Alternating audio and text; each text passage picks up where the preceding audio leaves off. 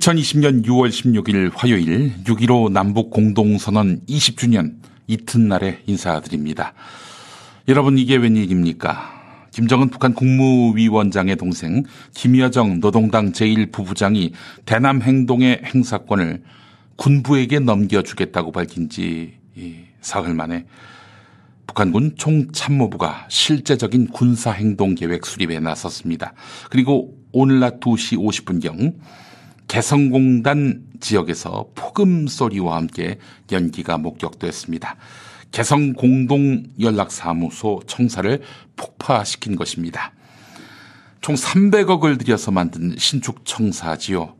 김여정 노동당 제1부부장은 나흘 전, 사흘 전에 발표한 담화에서 머지않아 남북공동연락사무소가 형체도 없이 무너지는 비참한 광경을 보게 될 것이다. 라고 말했는데 바로 그 사무소입니다. 이 무겁고 참담한 순간 갑자기 김대중 대통령을 생각합니다. 김대중 대통령은 단언컨대 박정희보다 위대합니다. 아니 비교할 수가 없어요. 박정희의 공로라고 하는 것은 경제 성장 정도인데 밤낮 가리지 않고 환풍구가 없는 공장에서 일하다 토한 어린 여공의 검은 피와 베트남 전쟁에 끌려가 비명 횡사하며 쏟아낸 젊은 군인의 낭자한 선열로 이뤄낸 공로 아닙니까? 그 경제 성장이라고 하는 것이 남이 흘린 피의 공로를 박정희가 가로챈 것입니다. 자, 그런 박정희의 과오는 어떻습니까? 너무나 잔악합니다. 독재에 수반된 각종 반헌법, 반인권, 언론 압살, 시, 집회와 시위, 억압, 정경유착, 권력형 비리, 사대주의 등 이로 말할 수 없는 과오. 그의 공로를 덮고도 남습니다. 김대중 대통령은 어떻습니까? 민주주의 인권을 고취시키고 나아가 IT 산업 육성을 위한 초고속 인터넷 인프라를 구축했습니다. 온 국민이 그 과실을 따먹었지요. 재벌 중심의 한국 경제의 체질을 바꾸려고도 했습니다. 남북 군사적 대립을 평화 공존의 기조로 대전환시켰습니다. 그런데 그거는 음, 대통령의 결단만으로 이루어진 게 아닙니다. 미국이라는 무시 못할 변수를 정교하게 관리한 외교의 개가이기도 했습니다. 어제 JTBC 보도를 보니까 1998년 11월 금강산 관광이 시작됐을 때 그해 8월 금창리 지하 핵시설 의혹이 제기된 데 이어서 북한이 대포동 미사일까지 발사해서 그 어느 때보다도 안보 위기가 고조됐던 때였습니다. 임동원 당시 통일부 장관의 말을 들어보면 미국 내 강경파들은 북한에 대해서 정밀 공중 타격을 하자 이렇게 주장했습니다. 김대중 대통령은 당황하지 않고 당시 윌리엄 페리 대북 정책 조정관을 불러서 적극적으로 설득했습니다. 북한은 산이 많은 나라인데 공습 정도 가지고 해결될 문제가 아니다. 우선 대화로 해보자. 대화로 해보고 안 되면 그때 가서 전쟁을 생각하더라도 우선 대화부터 하자. 네. 이런 이야기를 했습니다. 김대중 대통령은 대화와 설득으로 이렇게 미국을 이해시켰습니다. 김대중 대통령이 했던 말이 있습니다. 거인의 어깨 위에 올라서서 북쪽 대북 정책을 이끌어왔다. 미국이 따라왔다. 우리가 확고한 소신과 설득을 가지고 하지 않았다면 그때 무슨 일이 벌어졌는지 우리는 아, 가늠할 수조차 없었을 것이다. 보십시오. 대화와 설득의 힘을 우리가 똑똑히 보지 않았습니까? 그리고 대화와 설득이란 단어가 박정희 사전에 있었던가요? 김대중 대통령의 확고한 소신과 설득 노력이 그 어느 때보다 빛나는 시기입니다. 우리가 자주 언급하는 임동원 장관은 북에서 월남한 군인이었습니다. 군사정권 내내 군과 통일 외교 관료로 지냈던 인물입니다. 모르긴 해도 김대중을 만나기 전에는 무찌르자 공산당을 외쳤을 사람이었을 것입니다. 그러나 그는 김대중을 만나 햇볕 정책의 전도사가 됐습니다. 부시라는 전쟁광이 미국 대통령으로 집권하기 전까지 김대중은 한반도 평화의 위협을 이루어내는데 큰 공로를 세웠습니다. 변방의 작은 나라 지도자인데 어째서 미국은 김대중의 말을 새겨들었을까요? 일생 민주주의, 인권, 통일을 위해서 가시밭길을 걸어온 세계적인 지도자였으니까요. 문재인 대통령은 어떻습니까? 한반도 평화에 큰 족적을 남겼고 코로나19 방역으로 전 세계에 깊은 인상을 남겼습니다. 국격이 문 대통령으로 인해 크게 올랐습니다. 문 대통령은 그 영향력과 그 위상이라면 이제 미국 지도자 트럼프에게 할 말을 할 수 있다고 생각합니다. 아닌 것은 아니라고 말해야 된다는 것이죠. 또 하려는 바를 해도 된다는 것이죠. 더 늦기 전에, 더 늦기 전에 한반도 평화의 큰 꿈을 그림 그리기에는 스케치북이 작은 친미 외교 안보 참모 또겁 많은 통일 관료를 정리해야 합니다. 그리고 강력한 대미 메시지로 많이 미루어 왔던 한반도 평화의 숙제를 해 나가야 하겠습니다. 당분간은 남북 관계가 냉정과 아, 이성의 기조를 유지해야 하겠지만 잠시 만 난 협곡에 멈춰서지 않고 네 우리 한민족은 망망대해로 나가야 합니다. 평화의 바다로 나가야 합니다. 이제 문재인 대통령이 나설 때입니다. 누구도 이 일을 대신할 수 없습니다. 오늘의 헤드라인입니다.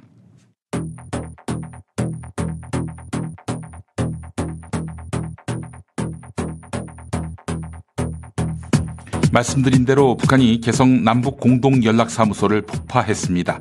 통일부는 북한이 오늘 낮 2시 49분 개성 남북 공동 연락 사무소 청사를 폭파했다고 밝혔습니다. 2018년 4월 27일 남북 정상이 합의한 판문점 선언에 따라 그해 9월 개성의 문을 연 연락사무소 개소한 지 불과 19개월 만에 사라졌습니다.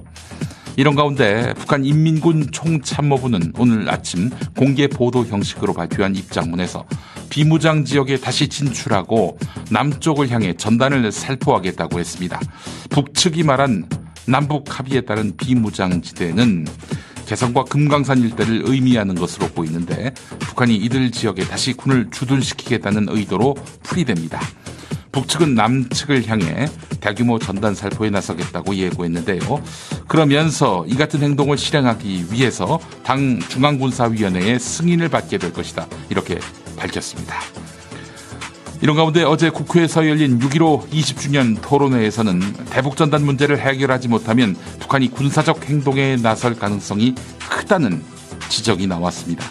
이 자리에서 어, 발언한 문정인 대통령 통일 외교안보 특보와 이종석 전 통일부 장관의 말 들어보시죠.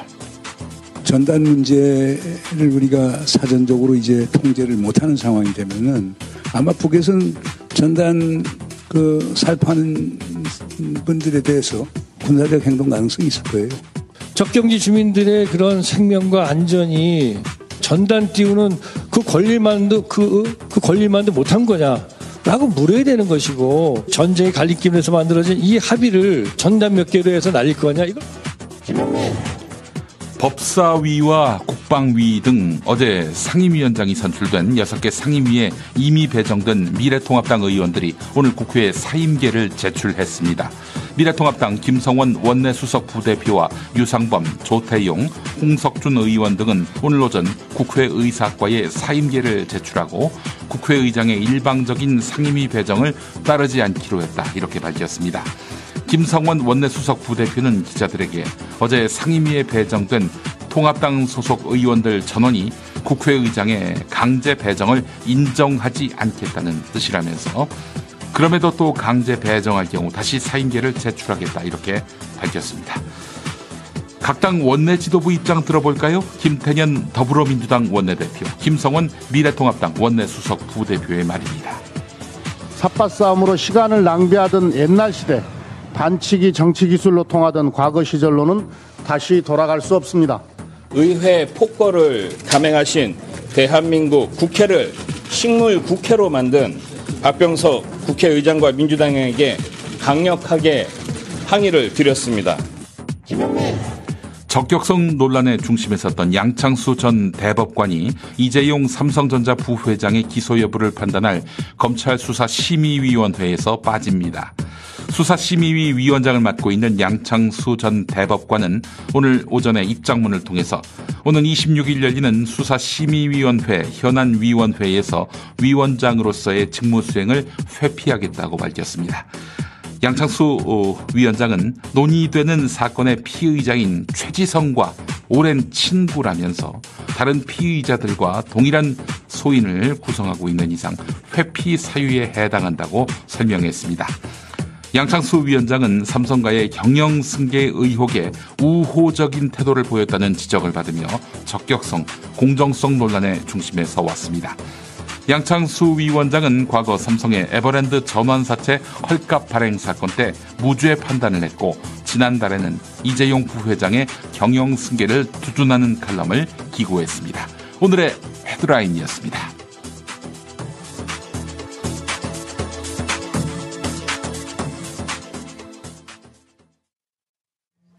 충남 금산의 넓은 인삼밭. 정성 농장을 읽은 농부 아버지 이정열 씨. 자연은 노력한 만큼 내어준다. 그 자연의 마음을 알기에 정성 농장을 더불어 일구는 아들 이성규 씨도 아버지에게 배운 것처럼 정직하고 또 성실하게 정성 농장 홍삼은 인삼 재배부터 가공 판매까지 모두 책임지고 있습니다. 그래서 대한민국 1등 품질을 자부합니다. 검색창에 정성 농장 홍삼을 검색해 주세요. 정성 농장 홍삼. 전화 문의는 010-9754-6972. 운전자를 위한 꿀팁 7,000원 운전자 보험 카페. 교통사고 형사 합의, 벌금, 변호사 비용은 자동차 보험에서 보장 못합니다. 운전자 상해까지 보장하는 7,000원 운전자 보험 카페. 버스, 택시, 트럭 등 영업용 운전자를 위한 13,500원 운전자 보험 카페도 있습니다. 집 두 채 월 만원 화재보험과 식당, 상가, 공장 화재보험도 상담합니다. 실손 암보험 역시 7,000원 운전자 보험 카페. 검색창에 7,000원 운전자 보험 카페. 전화번호 02849-9730.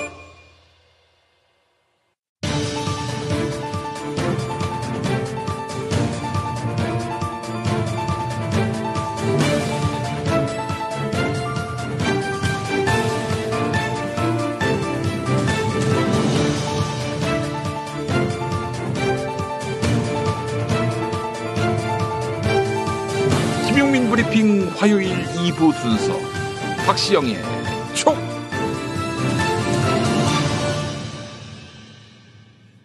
상임위원회에 강제 배정당한 미래통합당 의원들 사퇴서를 냈어요.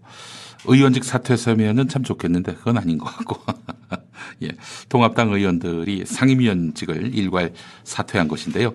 자 예상된 국회 파행인데 예, 관심사는 통합당 의원들이 무의미한 투쟁을 언제 그치고 돌아오느냐 이것도 있겠지만은 통합당이 언제쯤 총선에서 자기들이 진 것을 자각하느냐 아 이게 아닐까 싶습니다. 네. 박시영의 촉으로 만나는 화요일 시간 박시영 윈지 코리아 컨설팅 대표 모셨습니다. 어서 오십시오. 네, 반갑습니다. 네. 자, 박 대표님. 네. 우선 그, 그 이야기부터 좀 해봐야 될 것 같은데, 어, 북한이 개성 네. 남북 공동 연락사무소를 폭파했는데, 자, 이 소식 참 충격적입니다. 네, 너무 충격적이죠. 네. 안타깝고. 자. 김여정 부부장이 며칠 전에 어, 예고한 대로 네. 결국은 이제 어, 강도를 계속 높이고 있죠. 음, 어, 근데 이제 이 지점에서 네. 저희도 이제 어제 예. 마침 이제 대북 전문가 김진양 이사장 네. 박시영 TV에 나왔어요. 예, 개성공단을 이사장인데 음. 그분이 어제 굉장히 중요한 얘기를 사실 많이 했습니다. 오늘 네. 음. 이제 저희 10시에 이제 업로드가 될 텐데 한번 드- 시간 되시면 예. 들어보시면 좋을 것 같은데 그 얘기를 했어요. 왜 이렇게 남북 관계 꼬였냐 음. 이 얘기를 제가 한번 뭐 질문을 드렸더니 아무래도 이제 전문가 얘기를 좀 한번 빌어서 말씀을 드리면 음. 네. 어 북미 관계가 풀리지 않으면 남북 관계 풀리지 않는다라고 네. 하는 대명제에 대해서 네. 너무 그걸 맹신하는 거예요. 음. 현 정부에서. 네네네. 그러다 보니까 또 미국이 워킹 그룹이라는 거 만들어냈지 않습니까? 네네. 사전 조율을 하는. 예. 이러다 보니까 미국이 미국은 사사건건 발목을 잡았고 뭔가 네네. 해보려고 하면 그렇죠. 그러다 보니까 계속 이제 체념하고 좌절하고 음. 어 어떻게 보면 이제 소극적으로 통일부나 이 대북 라인들이 음. 정책 라인들이 소극적으로 어, 입장들이 계속 이제 변모하는 거죠. 그렇습니다. 자신 예. 없어 하고 먼저 치고 예. 나가지 못하고. 네. 근데 그런 얘기를 김지향 씨가 얘기하더라고. 지난 어, 개성공단을 만들 때에도 음, 음, 네. 실제로 미국에 동의받고 한 게 아니다. 음. 저지른 거다. 음. 그래서 이제 자꾸 뭔가 치고 나갈 때 금강산항공도 마찬가지였고 네네네. 어, 남한 정부가 한국 정부가 이렇게 치고 나갈 때 길이 열리더라. 미국은 네. 마지못해 네. 그냥 뭐 묵인하는 형태로 가는 거지. 미국의 허락받고 한 게 아니다. 이 얘기를 좀 명확히 한 겁니다. 그리고 우리가 무슨 미국의 속국이 아닌 이상 네.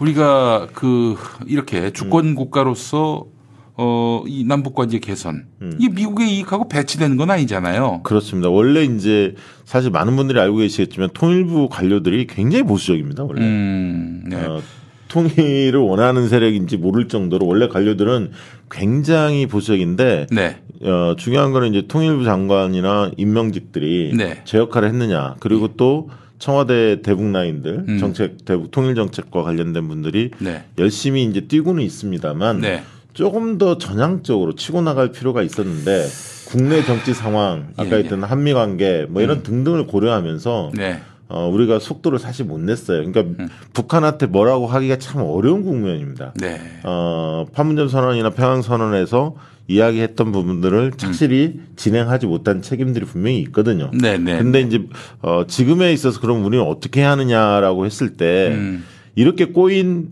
배경 네.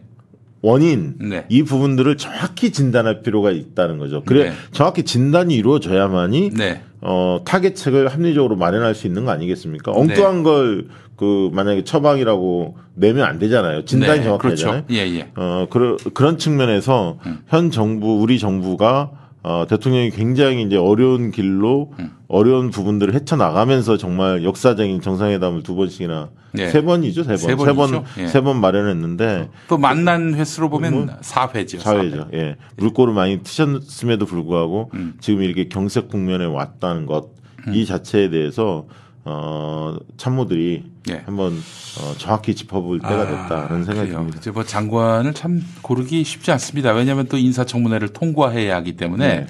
그래서 인재풀이 대단히 좁긴 하지만 뭐 장관만의 책임이라고 보, 보여지진 않고요. 어쨌든, 네. 어쨌든 왜 이렇게 됐는지를 좀 정확히 짚어보자. 그리고 이- 예. 이 얘기를 하시더라고요. 저도 그 얘기가 들어왔는데 지금은 음. 어, 정부 차원에서 무슨 대책을 냈을 때 북이 받을 가능성이 별로 없다는 거예요. 아. 그럼 상당 기간 냉각기는 불가피한데 뭐 지금 이 상황에서 남한이 뭔 액션을 취할 수가 없어요. 그래서 뭐 저렇게 예를- 저 저렇게 멋대로 저 폭발을 시켰는데 그렇습니다. 뭐 예를 들면 뭐 특사를 보낸다 받지도 않죠. 예. 그렇기 때문에 지금 그럼 무슨 일을 해야 하는 거냐라고 예. 했을 때 국회 비준 음. 예를 들면 어6.15 공동선언부터 시작해서 네. 어, 판문점 평양선언에 이르기까지 14선언까지 하면 네 번의 음. 어, 주요한 남북 정상 간의 합의가 있었는데 네. 이 부분에 대해서 국회가 비준을 하는 게 중요하다. 음. 저도 그 부분 대단히 동의합니다. 그래요. 왜냐하면 이게 음. 어떤 정부가 들어선다 하더라도 바뀌지 않을 수 있, 않도록 만드는 것 네. 이게 가장 중요하고요. 예. 그다음에 이제 뭐 최근에 뭐 대북 전단 살포 금지법 네. 이런 등등해서 네. 우리 그 국민들과 어, 국회가 할 네. 수 있는 이 네. 한반도 평화를 위해서 내디딜 수 있는 음. 일들을 착실히 해 나가면서 네, 네. 또 정부 나름대로 역할을 해야 하는 거 아닌가 그런 어떤 이야기들이 오고 갔습니다. 그래요. 제가 뭐 어, 아까도 얘기했습니다만은 장관이 인재풀이 대단히 좁지만은 어, 그 좁은 인재풀 안에서도 관료들에게 포위되지 않는 음. 그런 후보자를 뽑아야 할 것이고, 그러니까 전문성도 중요하죠. 그러나 관료들에게 먹히면은 뭐 아무 일도 못 하다가 그냥 장관 임기 끝나거든요. 그렇습니다. 예- 예전에 김현철 장관도 처음에 인사청문회 뭐 이럴 때는 네. 굉장히 강단 있는 모습을 보여주셨는데 네.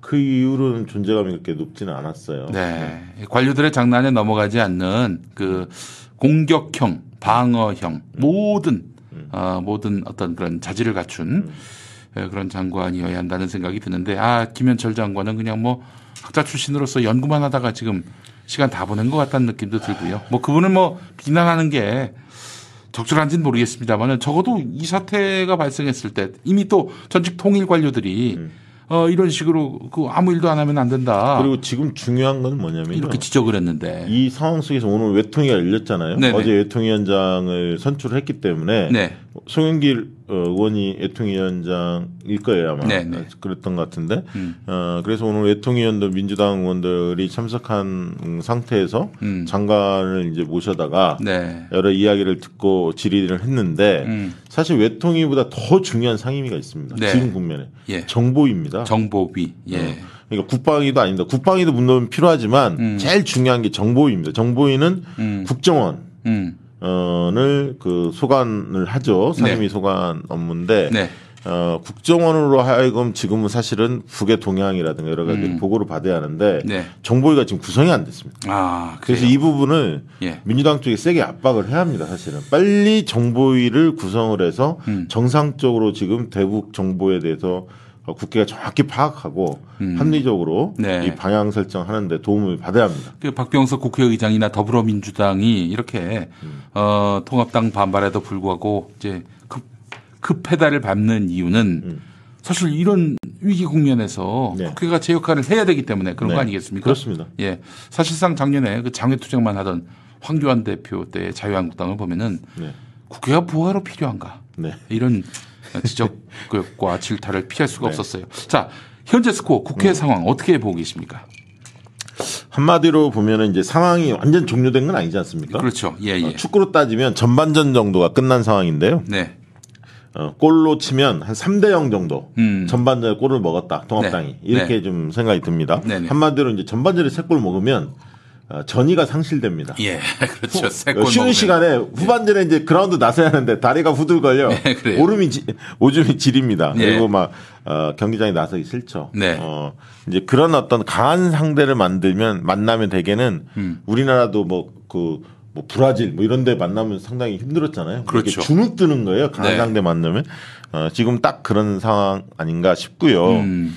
음, 지금 이제 국면에서는 어쨌든 어, 진도를 빨리 빼야 합니다. 음. 어, 민주당으로서는 금요일 날 음. 본회의 예정이 돼 있었기 때문에 네네. 지금 추세로 보면 통합당이 금요일 날 본회의 참석할 가능성이 전무하죠. 음. 그럼 어떻게 하느냐? 네.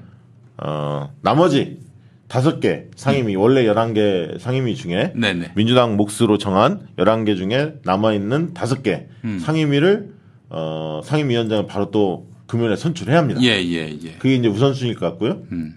그럼 그 다음 주에 들어올 거냐? 네. 통합당이 만약에 그 다음 주도 안 들어온다면 음. 아까 얘기했던 정보위라든가 네. 지금 급한 추경과 음. 관련된 예결위 이런 부분들에 대해서 더 압박을 하고 네. 그래도 계속 질질 끌면 음. 국민의 여론에 힘입어서 네. 18대 0으로 가야 하는 겁니다. 아, 그렇죠. 그러니까 단계적으로 단계적으로. 단계적으로 이게 왜냐하면. 명분 예. 싸움입니다. 네, 네, 네. 이게 어 뭐 예를 들면 맨 처음부터 18대 0으로 가지 뭐 이런 지지자들이 많이 있는 건 알고 있지만 네, 그런 네. 여론이 있다는 걸 알고 있지만 예. 이게 명분을 또 틀어지고 가야 하거든요. 여론을 그렇죠. 예. 약간 힘입은 힘 입어 입은 상태에서 음. 우리가 주도할 필요가 있기 때문에 네. 어 저는 굉장히 영리하게 대처했다. 좀 어, 뒷북 친다 이런 어떤 의견들도 있지만 저는 제가 볼 때 상당히 잘했다 음. 네. 이렇게 좀 평가해주고 싶습니다. 그 저는 그 박병석 국회의장이나 음. 더불어민주당 원내 지도부의 이런 드라이브가 음. 옳다고 보는 것이 뭐냐면은요. 무엇보다도 음. 지금 미래통합당의 주제 파악을 시켜줄 필요가 있어요. 그렇습니다. 그 지금 너희들이 저 20대 그 이전 국회의 그 미래통합당이 아니다. 음. 네. 이런 점을 분명히 일깨워줘야 네. 하는 거지. 네. 여전히 그냥 뭐, 그 뭐 그냥 뭐 발목 잡고 욕지거리나 하고 막 뭐 생떼 쓰고 네. 이런다고 통할 수 있는 21대 국회가 아니다라는 점들을 분명히 일깨워줘야 합니다. 그렇습니다. 그 국민들이 쌈박질하는 국회는 많이 봤잖아요. 음. 네, 그건 네, 뭐 네. 새롭게 보, 여지도 않습니다. 그냥 네. 무감각하고요. 음. 그런데 이제 누가 좀 일을 하고 성과를 내느냐 여기에 오히려 관심이 있기 때문에 네네. 어, 진도를 빨리빨리 빼야죠. 네, 알겠습니다. 네. 자, 그 통합당 의원들이요 상임위 강제 배정의 효력을 인정할 수 없다. 음. 박병석 의장이 이제 상임위를 사실상 음. 그들의 뜻을 반영하지 않고 배정을 했는데 음. 그래서 사실 그 상임위원직을 내놨어요. 사퇴를 했어요. 제가 네. 이 질문에 답하기 전에 하나 좀 더 언급하고 네, 이 네, 네. 바로 넘어가요. 그렇습니다. 예. 주호영 원내대표가 이제 사의 표명했잖아요. 네. 제가 이제 방금 페북에 올렸는데 음. 어, 왜 사의를 표명했을까? 음. 어, 제가 한번 질문을 드리겠습니다. 음. 김영국께. 네. 첫 번째는 어 뭔가 원내대표로서 네. 제대로 막지 못한 책임감, 음. 좀 괴로워서 네. 이게 하나 예. 첫 번째. 두 번째는 어 잘 가압이 최선의 결과를 받아왔는데 음. 통합당 초선들이 틀어갖고 열받아서 아. 어느 쪽입니까?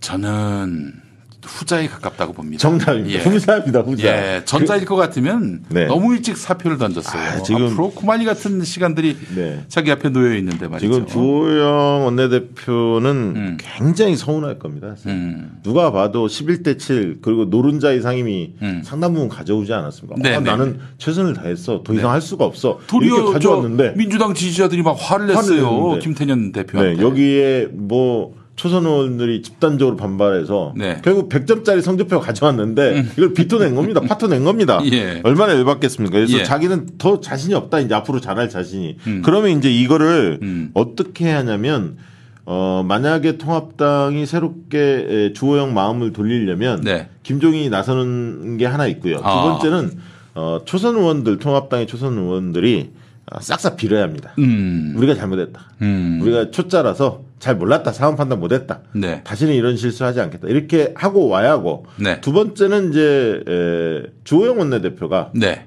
김태년 원내대표한테 또 싹싹 빌어야지.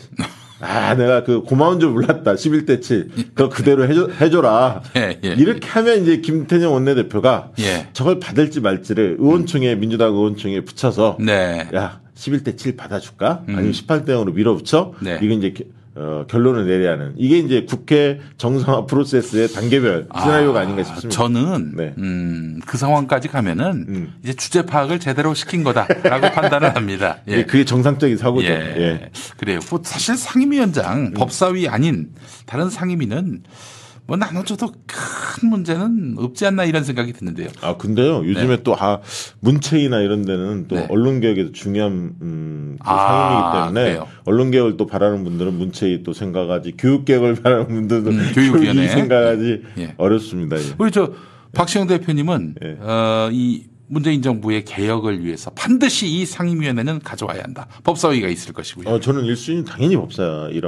예. 보여지고요. 어, 개인적으로는 그 다음에는 이제 사실은 음. 어, 언론 개혁을 개인적으로 원하는데 네. 정부의 입장에서는 음. 산자위가 중요했습니다. 음. 왜냐하면 한국판 뉴딜을 가려면 아, 그렇죠. 디지털 뉴딜하고 그린 뉴딜 모두 다 산자위 쪽에서 속하는 겁니다. 네. 그렇기 때문에 산자위 중요하고 또 음. 기재위 아무래도 이제 경제 전반을 아우르는 기재위 무시할 수 없죠. 네. 물론 예결위도 중요하고요. 네. 알겠습니다. 자, 이거 많은 분들이 아까 강제 배정 물어봤죠? 예. 음, 통합당 마음대로 할 수 있지 않나요? 그렇습니다. 이거 원내대표가 임의적으로 할 수 있습니다. 네. 뭐 최강욱, 김진애 건도 마찬가지지만요. 아, 그러면 이거 바로 넘어가겠습니다. 네. 지금 국토위원회 최강욱, 음. 법사위원회 김진애 이렇게 네. 배정이 됐습니다. 이게 저 비교섭단체니까 스무 석이 안 되는 비교섭단체니까 국회의장이 이제 정한 건데 그 민주당하고 상관없는 일입니다. 그렇죠. 국회의장이 수 있는 김태년. 원내대표한테 따질 일은 아니에요. 네, 이거는. 그렇습니다. 이건 근데 맞습니다. 자, 근데 예. 어, 국토위 최강욱, 법사위 김진애 이렇게 됐단 말이죠. 네. 어, 이거는요. 이거는 바꿔라 니들이 아이 그럼 그겁니까? 이거는 이미 아. 의장이 예. 어, 그런 어떤 의도를 충분히 내비쳤고 강력한 요청이 있었다. 내 손으로 그 서- 최강욱을 저기 법사위 보낼 수는 없으니까 음. 아, 일단 법사위에 김진애를 갖다 놓고 국토위에 그 저기 최강욱을 갖다 놓을 테니까 음. 왜냐하면 김진애하고 바- 최강욱하고 니들이 알아서 바꿔라. 이게 만약에요. 예. 만약에 11대 7 여야가 합의된 대로 네. 원구성이 원활하게 협의가 이루어졌고 네. 어, 국회 본회의에 통과된다고 전제한다면 음. 최강욱 대표를 법사위로 배정했을 수도 있었다고 봅니다. 어, 왜냐하면 예, 예, 예. 이슈가 그러면 그 의- 의장으로서는 정적 부담이 그거 하나밖에 없는 거거든요. 음. 네, 네, 왜냐하면 이제 이해충돌 원칙 때문에 음. 지금 이제 수사를 받고 있기 때문에 이제 과거에 네. 뭐 언제든지 뭐 그것은 꼭 지켜졌던 건 아닙니다. 여야 간에. 네. 그렇지만 그거 가지고 집요하게 음. 어, 보수 언론이나 야당이 공격을 할 테니까 네네네. 그거 하나 정도는 그 그래, 그래도 방어할 수 있는데 네. 지금은 음. 여야가 11대 7로 합의가 된 상태가 아니라 파토가 났고 네. 여섯 개 상임위원장을 일방적 어쨌든 음. 민주당의 의견을 들어서 집행한 거란 말이에요. 거기에 네. 어, 통합당의 그 의원들을 여섯 개 상임위에 강제 배정을 했단 말이에요. 네, 그러니까 네. 이게 논란거리가 굉장히 여러 가지가 많은 상황에서 음. 최강욱 건까지를 최강욱 대표권까지를 법사위로 배정했을 때 네. 국회의장이 어, 받는 정치적 부담 여러 가지 논란 이 부분에 대해서 고민을 많이 했을 것 같고요. 음. 네, 네. 박병석 의장 개인적으로는 예, 예. 그래서 묘수를 낸 게 아니냐. 아. 그러니까 이제 그걸 좀 피해 가면서 예. 수사 문제만 좀 마무리되면 즉각 김진애 의원이 원내대표이시니까 네. 원내대표 주관하에 바로 바꾸면 돼요. 근데 이제 검찰 개혁의 기수 최강욱, 예. 그다음에 또 국토위 개혁에 대해서 주창자가 또 김진애 의원이거든요. 아이고 그 양반 국토위 적임자죠. 적임자죠. 그러니까 제대로 의원. 역할을 할 수 있는 분들로 어, 원래 있던 자리로 찾아가는 네. 거다. 그래서 저는 이거는 음. 어, 명분을 조금 어, 빌미를 주지 않으려고 한 음. 나름대로 고- 어, 고단수가 야. 아닌가 싶습니다. 저도 그래서 어, 국토위의 최강욱 음. 그리고 저 법사위의 김진애 됐다고 했을 때, 야 박병석 고수다, 음. 진짜 고수다 이런 생각을 했습니다. 아니 그리고요 이게 그 의장들이 예, 그 원외 그러니까 원외 정당이긴 합니다. 아니 원외 정당 원내 정당입니다만 그러니까 네. 비고 비, 비교섭 단체의 경우에도 음, 각 당의 대표는 음.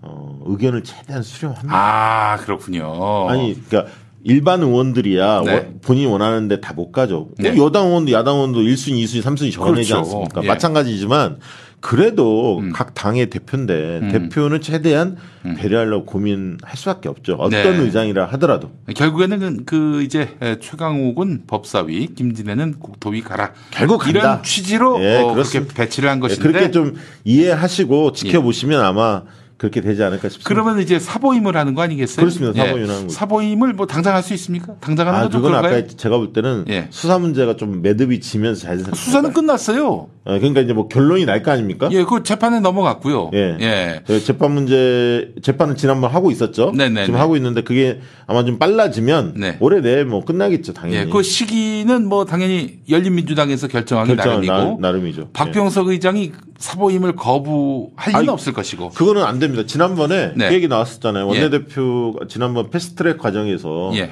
오신환 기억나지 않습니까? 예, 예, 예. 오신환하고 최입에 네. 그때 그 사부임 음. 문제가 있었잖아요. 김관영 의원이 원내대표였는데 바른미래당에서 네, 그, 네, 그, 그 자체적으로 하는 겁니다. 그 네. 국회의장한테 나중에 통보 형태지 예. 그게 사전 승인이나 이런 게 아닙니다. 아, 그렇기 때문에 지금 어 통합당에서 뭐 마흔 몇 명 지금 그거 나왔잖아요. 음. 그 사보임 그 반납했다. 네. 아니 그 사임했다. 예. 이렇게 나오는데 음. 그건 뭐 충분히 할 수 있는 거고요. 네. 그다음에 보임 통해서 새롭게 또 바꾸면 되는 겁니다. 음, 알겠습니다. 열린민주당으로서는 좀 씁쓸하긴 하겠어요. 그렇습니다. 어, 씁쓸한 뭐 웬만하면 뭐 그냥. 그렇게 원하는 네. 대로 해주지 그. 어? 네, 이게 또또 네. 그게 또 최강욱 당 대표의 음, 어, 정치적 위상 네. 이또한번 네. 사람들한테 국민들한테 각인되는 계기도 될 수도 있습니다. 네. 이 기회가 예. 꼭 불리한 것만 아니다. 저는 그렇게 봅니다. 왜냐하면 네. 그만큼 많은 분들이 아 정말 최강욱 어, 당 대표에 대한 기대감 이게 음. 크구나 확인이 됐던 거고요. 저 예. 역시 마찬가지입니다. 예. 알겠습니다. 북한 이슈로 다시 돌아와서 범여권이 이제 한반도 종전선언 촉구 결의를 어, 내기로 했고요. 음. 또한 그, 그동안 이제 문재인 대통령과 김정은 위원장 사이에 매전 합의, 음. 뭐4.27 합의라든지 9.19 합의, 이걸 또 비준을 해주고, 음. 어, 이런 계획을 세워놓고 있는데 통합당은 북한에 굴복하다니 어처구니 없다 이런 반응을 보이고 있습니다. 자, 한반도 위기 국면, 이 국면에서 어, 정치권에 그 어떤 영향이 있을지. 일단은 국민 인식을 좀 볼 필요가 있는데요. 네. 어, 엊그제 이제 그 리어미터에서 조사한 거 보면 판문점 네. 국회 비준에 대해서 음. 판문점 선언에 대, 선언 국회 비준에 대해서 찬성이 40일, 음. 반대가 30일 이렇게 나왔죠. 그다음에 이제 KBS에서 어, 6월 5일부터 9일까지 여론조사를 쭉 실시했습니다. 웹조사를 실시한 걸 보면 네네. 제북 대북 전단 살포에 대해서 반대한다는 게 60%가 넘습니다. 음. 찬성한다는 게 한 40% 수준이거든요. 네네네. 그 결과들이 여러 여론조사 결과들이 있었는데 대체적으로 쭉 분석을 해봤더니 음. 네네. 역시 이제 국민 다수는 음.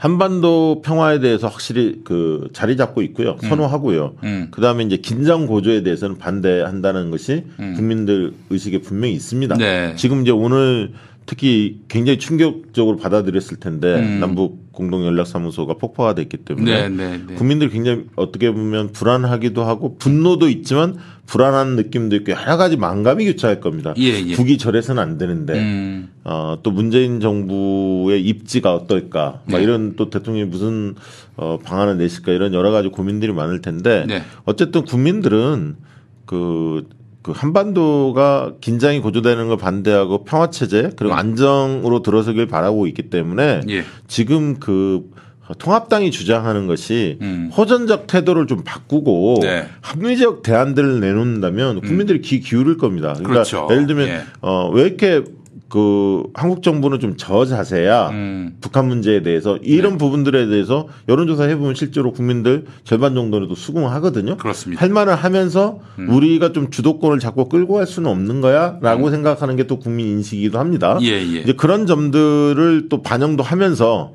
어 이렇게 나가야 하는데 실질적으로 이제 너무나 터무니없이 그 통합당 쪽에서 과거 수구 냉전적 사고를 가지고 이야기를 하다 보니까 잘 안 먹히죠. 음. 안 먹힙니다. 그럼에도 불구하고 이 통일 문제, 평화 문제, 안보 문제에 관련해서는 가짜 뉴스가 너무나 많이 횡행합니다. 글쎄 말입니다. 이게 그래서 좀 걱정은 됩니다. 음. 어, 이번 지금 상황을 둘러싸고 어, 온갖 가짜 뉴스가 횡행하고 보수 구구 유튜브들이 음. 이 문제를 쟁점화 시킬 텐데요. 이럴수록 좀 깨어 있는 시민들이 음. 어, 어떤 그좀 음, 상황을 음. 정확하게 좀 어, 직시하고 네. 어, 이, 어떻게 보면 어, 평화라는 소중한 가치 이것을 네. 어떻게 우리 사회에 어, 이 전파를 시킬 거냐, 네, 확립을 시킬 거냐 하는 문제에 대해서 네. 좀 많은 홍보도 하고 음. 주변에 알리는 작업이 지금은 굉장히 절실할 때다 그런 네. 생각이 듭니다.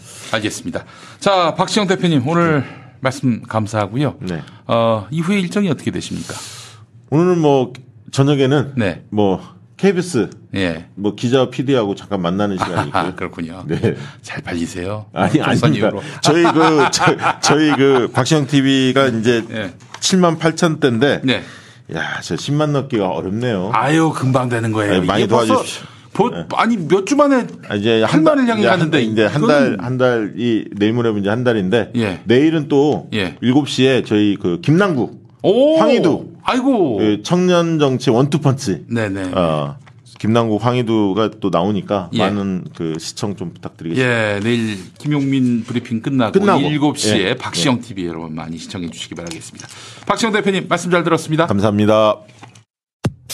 다이어트도 건강도 맛도 포기할 수 없다. 비타샵 그린 스무디 다이어트. 성공적인 체중 조절의 열쇠는 식사법과 운동입니다. 이제 하루 한두 끼 비타샵 그린 스무디 다이어트로 바꿔 드세요.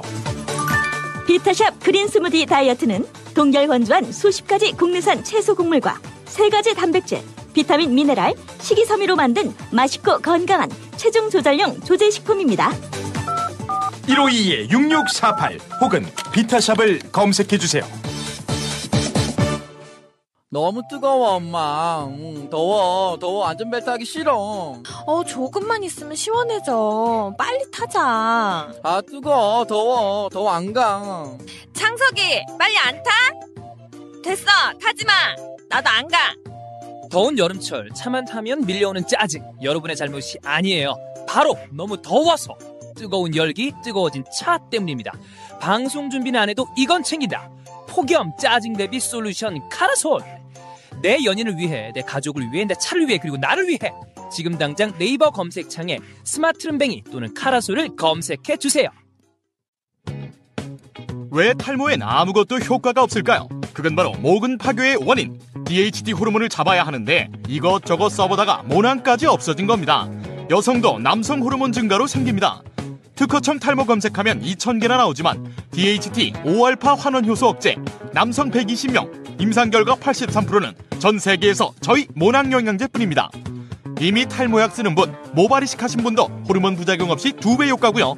가는 머리 두피 트러블엔 뿌리 깊은 샴푸, 머리숱이 적어졌다면 모낭 영양제 스프레이.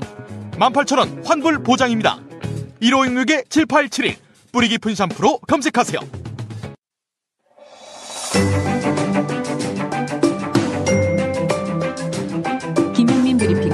월요일부터 목요일까지 매일 오후 5시 5분부터 여러분과 함께합니다.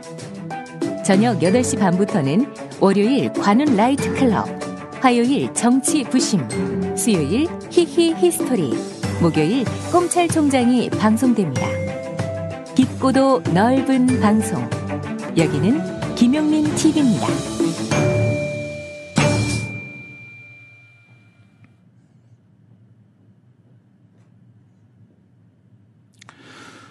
항소심에서 어, 당선 무효형 선고를 받은 이재명 경기도지사의 상고심이 전원 합의체에 회부됐습니다.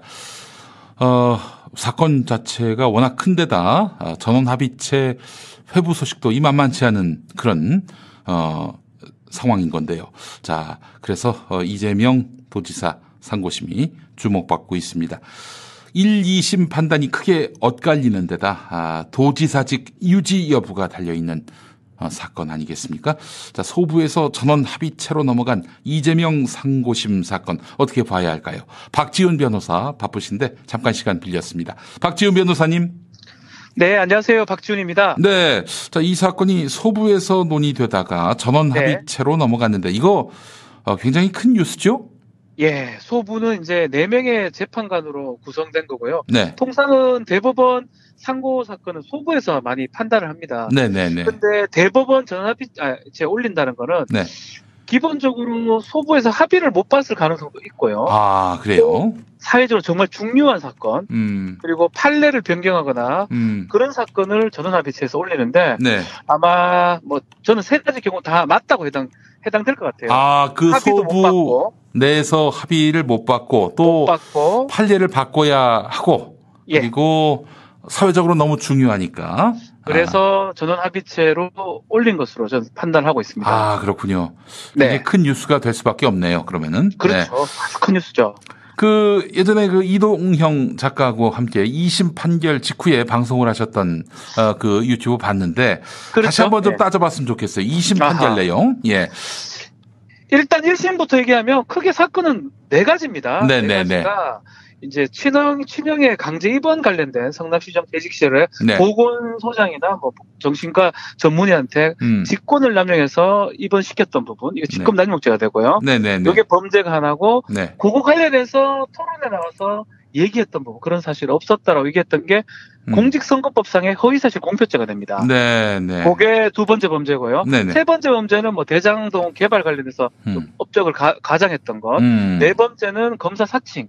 이 네 가지 범죄인데 1심에서는 모두 무죄가 됐는데 네 네. 2심에서는 친형 강제 입원 관련해서 입원했던 부분은 뭐 여전히 무죄가 됐는데 직권남용죄 네네네. 부분이요. 네. 그거 토론에서 그런 사실 없다라고 했던 부분 이 부분을 유죄로 인정이 되면서 음. 벌금 300이 선고가 됐고요. 어. 벌금 300은 공직선거법상의 당선 무효형에 해당합니다. 네. 100만 원 이상이 되기 때문에 예, 예, 그래서 예. 이 부분이 지금 가장 문제가 되고 있는 그런 상황입니다. 저는 이렇게 요약합니다. 한 줄로. 네. 이재명 지사가 추궁받는 위치였어요. TV 토론회 때.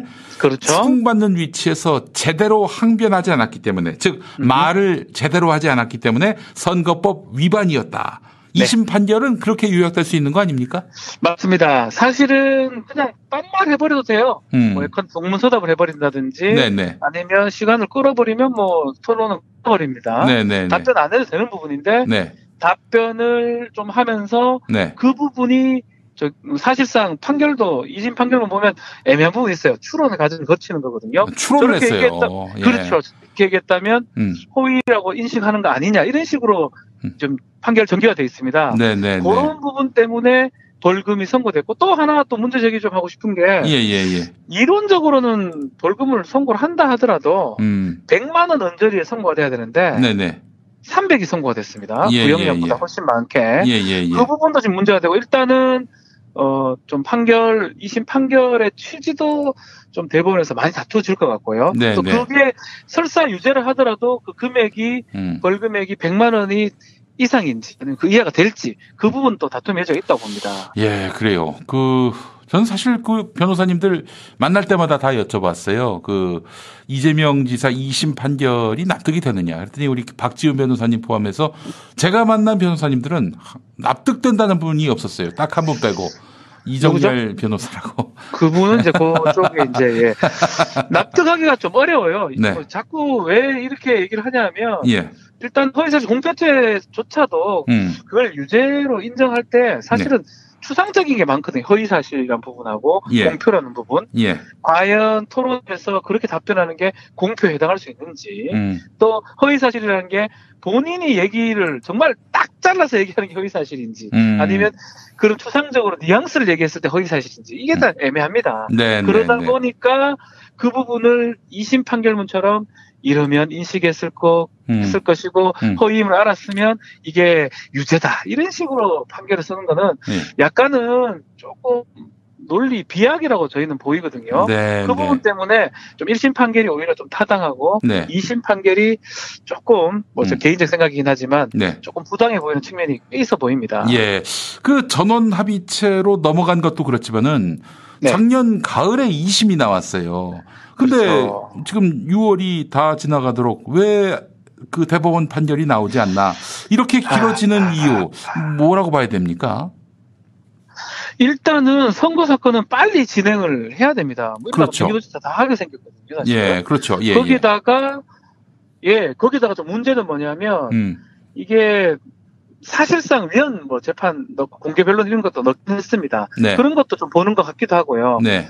일단은 전원 합의체까지 갔다라는 거는 그만큼 쟁점이 좀 있다라고 생각이 들어요. 쟁점이 있으면 음. 빨리 또 판결하면 좋은데 네. 판결하기에는 이게 법률심만 보는 거니까 법률심이라면 1심, 2심. 예. 예. 이 법률적으로 유죄냐 무죄냐 이 부분만 좀 쟁점이 되는 부분이거든요. 네, 네, 네.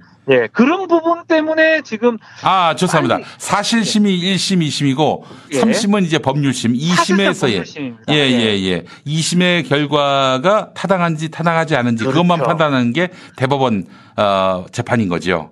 사실은 벌금 내리고 이런 건 못합니다. 음. 원칙적으로는. 아, 형량을 바- 낮추는 거는 못 한다. 예. 사실상 못하는데 네. 뭐 해도 또 상관없습니다. 네. 상관없는데 네. 그만큼 쟁점이 좀 있고 음. 그 대법원에서도 상당히 좀 고민이 많이 될- 되는 것 같습니다. 그러다 보니까 빨리 판결을 못 내리고 음. 급기야는 지금 18일 날 첫 길이 열리긴 한데 전원 합의체 간 거. 이건 사실은 갔다라는 건 어떤 걸 의미하냐면 네.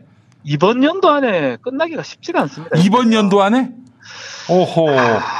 저희는 전원 합의체 가가지고 이렇게 바로 판단을 이렇게 하는 게 아니고 네. 각자의 재판관들이 의견을 내고요. 네, 네, 네. 주심도 선정을 해야 되고요. 예, 예, 그 예. 주심이 그 의견을 받아서 또 토론에 붙이고 예. 그런 과정을 거쳐야 되는데 네. 지금 또 열려 있는 게 뭐냐면 네. 위헌 심판했던 거 열려 있거든요. 허위사실 공표죄 이 부분. 그렇죠, 그렇죠. 그런 것까지 판단을 받으려면 음. 빨라도 하반기까지는 좀 가야 되지 않을까. 아. 저는 좀 그렇게 봅니다. 길어지면은 올해 안에 판결이 안 나올 수도 있다. 저는 경기도지사 다할것 같은데요. 아, 그래요? 길어지면. 경기도지사를 어, 임기를 다 마칠 때까지. 뭐다 그렇게 이러면 안 되는, 이러면 안 되는 거거든요. 그러니까. 아, 예, 예. 알겠습니다. 자, 그렇다면 이렇게 그 판결이 길어지고 또 네. 그, 어, 이 전원합의체로 넘어간 것이 이 이재명 지사에게 좋은 일인지 나쁜 일인지 쉽게 이렇게 여쭤보면은 그 이게 예. 이재명 지사에게 호재인지 악재인지 한번 답해 주시겠습니까? 이거를 지금 당장 이 상황에서 호재다, 악재다고 얘기하기는 어려운데, 아니, 저하고 따로 만났을 때는 뭐라고 얘기하셨잖아요. 저는 네. 개인적으로는 좀 호재라고 보긴 합니다. 예. 예, 왜냐하면 이제 네. 전원합의체에 가면 네. 법률적 판단을 받는데 음. 좀뭐저 저도 마찬가지고 많은 네. 법조인들의 판단을 받는 거거든요. 그렇죠. 예, 예, 예. 그렇다면 그 허위 부분, 허위 네. 사실 부분, 예. 공표 부분 네. 그 부분을 새롭게 판단을 받는다면 네. 사실은 많은 좀 대법관들이 무죄적으로 판단하지 않을까 저 개인적으로 판단이 됩니다. 음. 그렇다면 소부 판단보다는 전원 합의체 판단이 유리하고 음. 뭐이 얘기까지 하기 그렇지만 네. 조금 진보적인 성향의 음. 재판관들이 더 많습니다. 아, 대법원에. 예. 예, 구성원들이 예, 예. 그러다 예. 보면 뭐 이재- 이재명 지사한테 유리한 측면인데 그건 유리한 측면이고요. 네. 불리하다고 볼 수 있는 건 시간이 끄니까 예. 고통스러울 거예요, 사실은. 아, 본인이. 개인적으로 예. 제가 뭐 그 마음속에 들어가보진 않았지만 이건 네. 사실 유죄가 되면 네. 소송 비용도 다 토해내야 됩니다. 선거 보전 받았던 거. 음. 그 금액은 뭐 한 30억 정도가 되거든요. 아이고, 그 개인이 어떻게 그걸 감당해요? 파산합니다. 예. 파산합니다. 예. 이건 뭐 정치적 생명도 끝나는 거고요. 음. 생- 저- 사회적 생명도 끝나는 겁니다. 네. 이거를 시간을 끌면서 본다는 거는 좀 고통스러운데 예. 뭐 그럼에도 또 도행정은 또 하고 있지 않습니까? 잘, 그렇습니다. 잘 하고 있다고 예. 판단을 받고 있거든요. 네, 참 네. 그게 좀 인간적인 부분은 저는 법조인으로서 인간적인 부분은 좀 아주 마음이 좀 아프기도 합니다. 그래도 그 코로나19 국면에서 재난기본소득이라든지 신천지 네. 본진 털기로 이재명 지사가. 굉장히 그 네. 지지율이 많이 올랐어요. 예. 그 이런 이런 그 여론의 긍정적인 변화가 판결에 미치는 긍정적인 영향도 있을까요? 있죠. 이건 사람이 하는 거기 때문에 음. 네네. 사실은 여론을 뭐 배제하고 판결한다고 하긴 하지만 음. 여론을 무시를 못하는 거. 더더군다나 네. 이게 지금 전원합의체 갔기 때문에 네네네. 전원합의체 간 거는 여론을 의식했기 같은 측면도 있는 겁니다. 네. 그리고 어 1,200만, 네. 1,300만, 음. 1,350만인가? 1360만. 죄송합니다. 예. 저 경기도민인데 네. 경기도민이 뽑았던 지사입니다. 음. 그 유권자를 음. 어떻게 또 어, 300만 원, 200만 원 이걸로 어떻게 할지 이 부분까지 판단이 된다면 네. 상당히 여론이나 이런 부분들을 보지 않을 수는 없다. 네. 예, 알겠습니다. 아유, 박지훈 변호사님, 오늘 네. 그 상세한 해설 너무 감사합니다. 예, 고맙습니다. 네, 박지훈 변호사와 함께 했습니다. 자, 오늘 그 북한이 개성 남북 공동 연락 사무소를 폭파한 것과 관련해서 저희가 급히 군사평론가인 김종대 정의당 전 의원 어, 연결해서 이야기를 들어보도록 하겠습니다. 용터뷰, 용터뷰 계속 이어갑니다. 자, 김종대 의원님 나와 계시죠? 네, 안녕하세요. 네, 아유, 어제도 나오셨는데 오늘 갑작스럽게 또 큰 사안이 터져가지고 여쭙, 예. 여쭙지 않을 수가 없을 것 같습니다. 예. 아니, 그 마음에 안 들면 그냥 놔두지 왜 폭파까지 했나 많은 국민들이 의문스러워 합니다. 글쎄, 북한이 이제 공언한 말은 반드시 행동으로 옮긴다는 사실을 보여준 것이죠. 아. 뭐 나, 나흘 전에 그 어, 김여정 부부장이 예고한 거 아니겠어요? 네네네. 예, 그 흔적도 없이 쓸어버리겠다. 아하. 예, 이렇게 이야기할 때부터 야 이게 뭐 그냥 철거가 아닌가 보다 아하, 하는 예. 관측이 있었지만 한편으로 설마 설마 했는데 말한 것은 반드시 행동으로 옮긴다. 음. 이것을 이제 나흘 만에 보여준 것이죠. 예. 그 폭파 장면도 지금 그, 그, 북한이 공개를 했다고 하는데 말이죠. 아, 참 예, 너무 예. 여러 가지로 참 씁쓸한 마음을 금할 길이 없습니다. 혹시 다음 수순은 무엇일까? 북한의 그 총참모부가 발표한 공개 보도를 보면은 남북 합의로 비무장화한 비무장화한 지역에 다시 군대를 투입할 가능성을 내비쳤는데 이것도 역시 어 이 뭐 약속한 대로 이행한다 이 차원에서 실행에 옮길 가능성이 높다고 봐야 됩니까? 네, 이번에는 조금 더 구체화된 어, 말들이 나왔는데요. 네. 어, 일단은 그 개성공업 어, 지구, 네. 개성공단 부근에 어, 과거 노무현 대통령 시절에 철수했던 북한의 그 어, 핵심 부대라고 할 수 있는 포병 여단이 음. 에, 다시 주둔할 가능성이 있어 보입니다. 네네네. 사실은 개성공단의 어떤 평화의 이익이란 건 단순히 뭐 남북 협력 차원을 초월해서 음. 그 북한의 군사력이 후방 배치됐다는 네네. 이런 어떤 평화의 아주 배당금까지도 우리한테 크게 가져다 줬던 건데 이것을 원위치 시키지 않을까 음. 이렇게 생각이 들고 또 국제 전방- 네. 사회에다가 국제 사회에다가 어, 이제 한반도 는 더 이상 전쟁 위험 지역이 아니다. 그 군대 물린 거 봐라. 그렇게 예, 얘기했던 음, 것이 바로 배당금이라는 말씀인 거죠.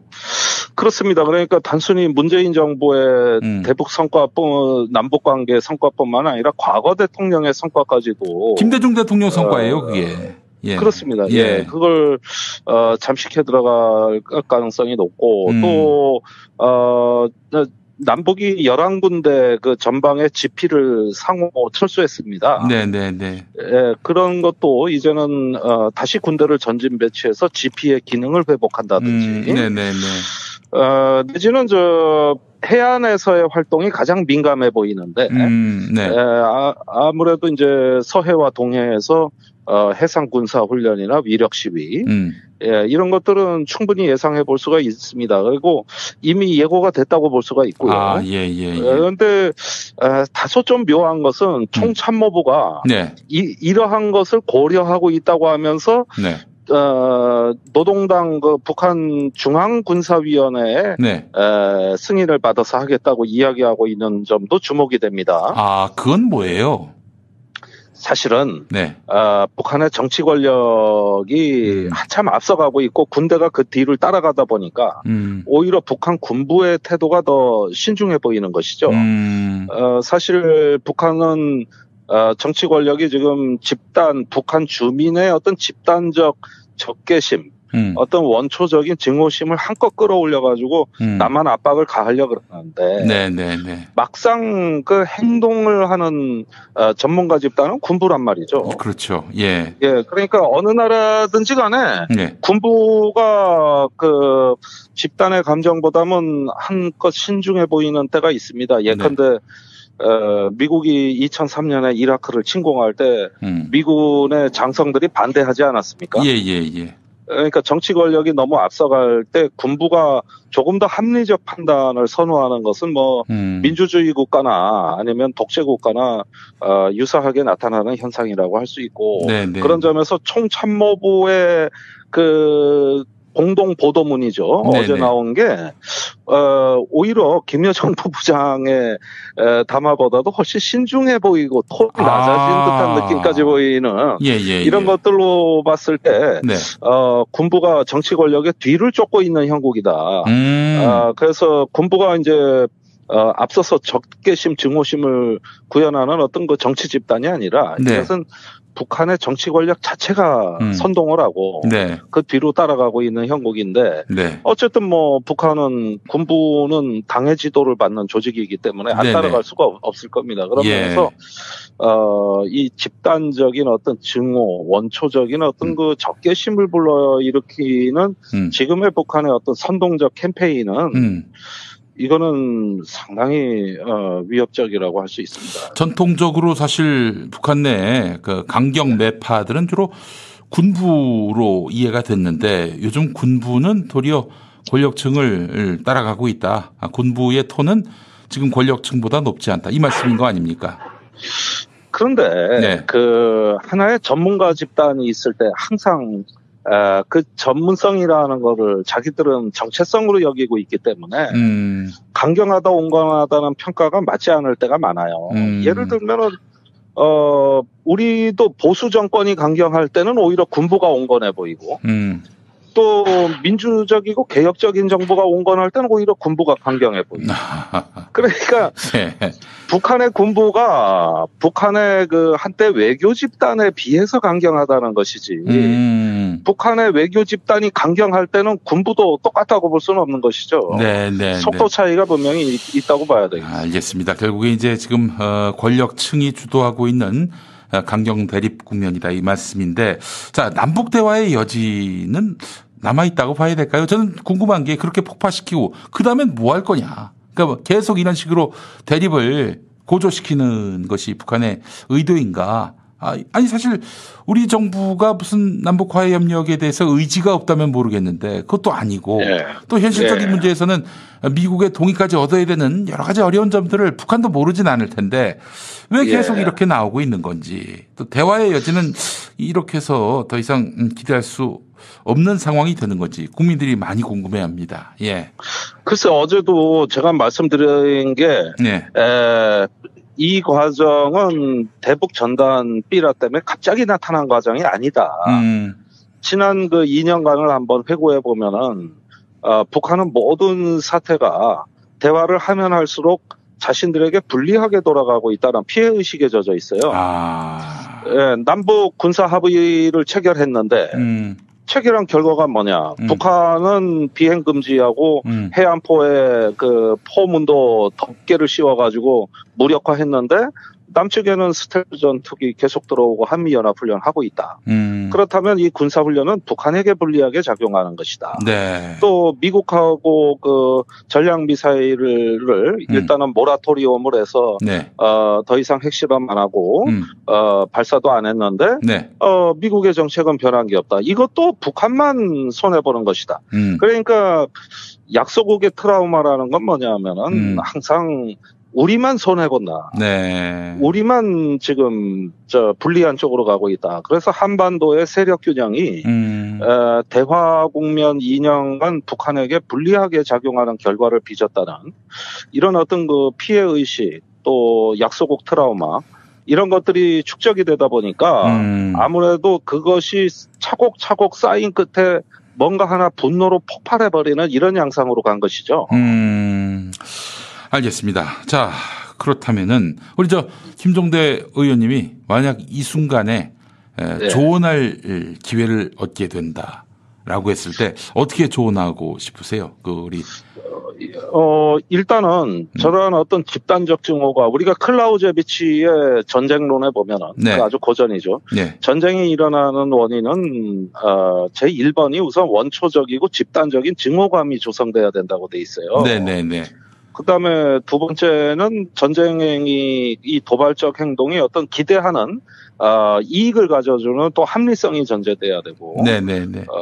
그러면서 세 번째는 그것마저 불확실했을 때는 도박을 감행하고자 하는 음. 권력자의 의지가 있어야 된다. 네네네. 이 세 가지가 충족되지 않으면은 어, 군사적인 어떤 충돌은 음. 어, 거의 일어나지 않는다는 게 이제 에, 클라우제비치가 얘기한 건데 지금 그 세 가지 중에 아, 저는 그 두 가지는 충족이 됐다고 봅니다. 음. 그러니까 그건 뭐냐면은 아 저기 에, 원초적 증오심 네. 이제 한껏 어, 정치 권력이 주도해서 조성해 놨고 예, 예, 예. 두 번째는 아, 압박을 가함으로써 음. 이제는 뭔가 아, 그래도 강경하게 나가가지고 어, 한국과 미국의 어떤 태도 변화를 조금이라도 이끌어낼 여지가 있다고 계산하는 거. 네네네. 예, 여기까지는 분명히 있다고 보여져요. 예, 그런데 예. 세 번째. 예.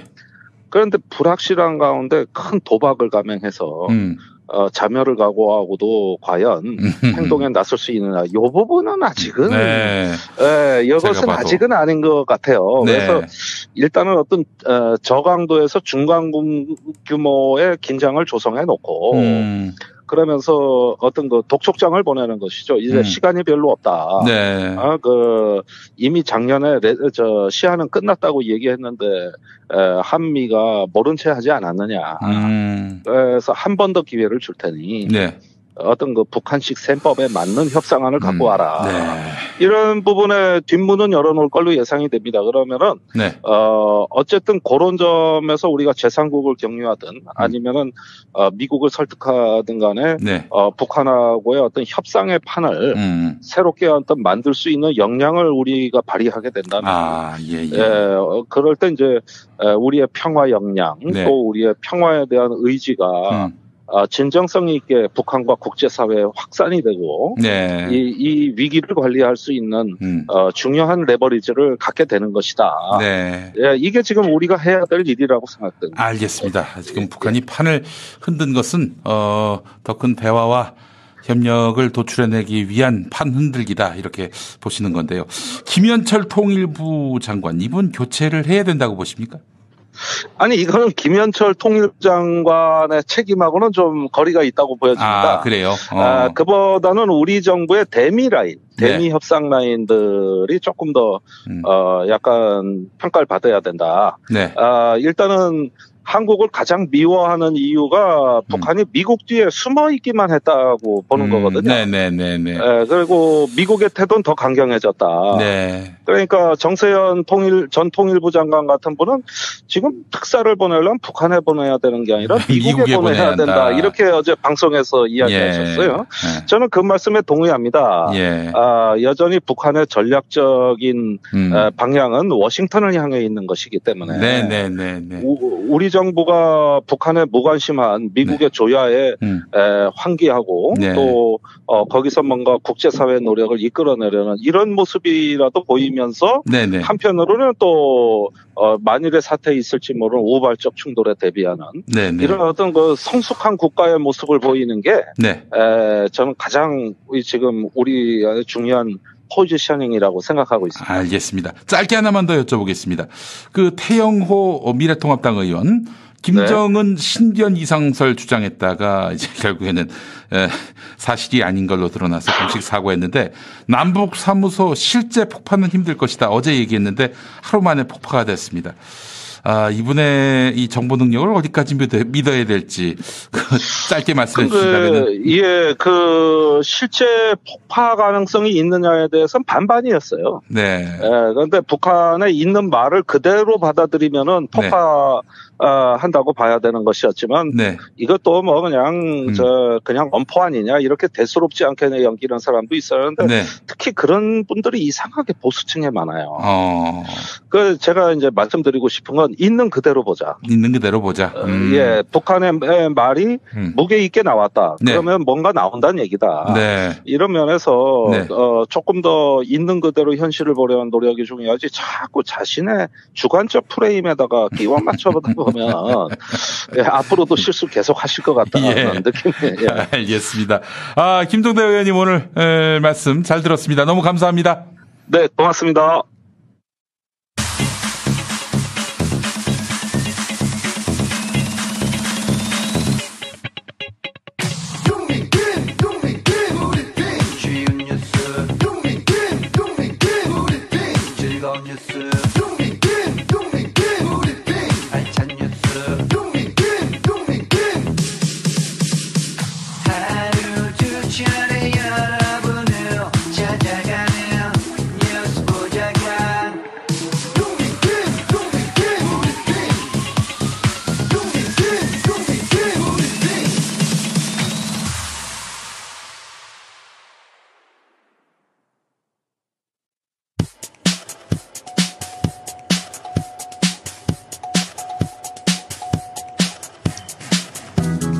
에피타이저입니다. 트로트 오디션 프로그램으로 전국을 트로트 열풍으로 몰아넣은 TV조선이 최근 채널 시청률 순위도 크게 상승한 것으로 파악되고 있습니다.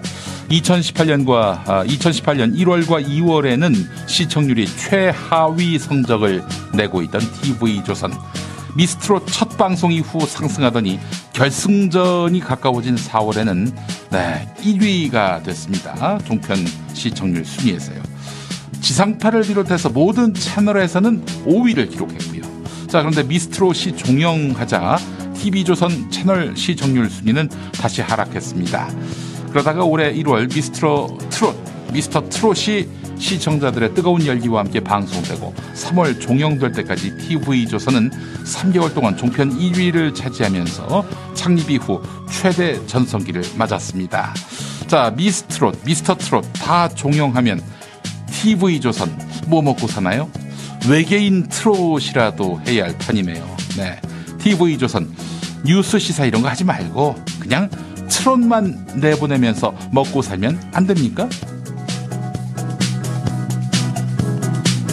MBC가 성착취 영상물이 유통된 텔레그램 박사방 가입 시도 의혹을 받고 있는 MBC 기자에 대해서 해고를 결정했습니다. MBC 인사위원회는 조사 대상자인 모 기자가 박사방 가입비 송금을 통해서 회원 계약을 체결했으며 실제로 가입해서 활동했다고 인정된다. 그런데 취재 목적으로 박사방에 가입했다는 진술을 했는데 신뢰하기 어렵다 이렇게 결론을 내렸습니다. 이 기자 뉴데일리 출신이라고 하죠. 김장겸 시대에 입사했고요. 만약 이 기자가 최문순 사장일 때 진보 언론에서 넘어왔던 기자라면 어땠을까요? 아 조중동 난리가 났겠죠. 박사방에 들어가면 네 급사방이 된다는 진실 네 잊지 말아야겠습니다. 반사회적 범죄 처단 기자라고 예외가 아닙니다. 지난 4월 채널A 이모 기자가 현직 검사장과의 친분을 앞세워서 신라젠 대주주 쪽에 유시민 노무현재단 이사장의 비리 제보를 요청했지요. 협박 취재를 한 혐의로 이모 기자와 성명불상의 검사 등 두 명이 민주언론시민연합에 의해서 고발됐습니다. 민원연은 어제 채널A 기자 3명을 강요 위반 혐의로 추가 고발했는데요. 채널A의 사회부장, 법조팀장, 법조 출입기자가 그렇습니다. 자, 이들은 함께 논의했던 카카오톡방을 지웠다고 하는데요. 박사방만이 아니라 채널A 법조팀 카카오톡 방까지 범죄의 온상이었다는 의심이 커지는데요. 이런 가운데 검찰은 이모 기자의 통화 상대가 애초 의혹의 당사자였던 그 검사장, 네, 그 검사장으로 특정하고 통화 내역까지 파악한 것으로 확인됐습니다. 어떻게 그 검사장님 수사받고 계십니까? 다른 사람들과 달리 딴 세상에서 아무 일이 없었다는 듯 행복하게 지내시는 것 같은데요. 저희가 봤을 때는. 네. 그래서 윤석열 왕국을 미친 듯이 사수하시는 모양입니다. 시사 에피타이저였습니다.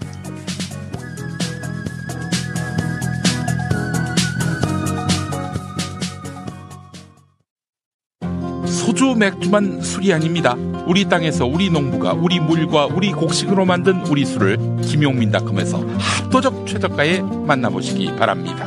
제주 오가 피로 만든 녹고의 눈물, 대한민국 우리 술 품평회 최우수상에 빛나는 문경바람, 경북 영천 고도리의 자랑 고도리 와인, 문재인 대통령과 김정은 위원장이 건배했던 면천 두견주, 한 잔 먹기 시작하면 일어날 수가 없어 안전뱅이 술로 불리는 한산 소곡주 등 정말 좋은 술이 많습니다. 나도 좋고 농부도 좋은 우리 술을 김용민닷컴에서 압도적 최저가에 만나보세요.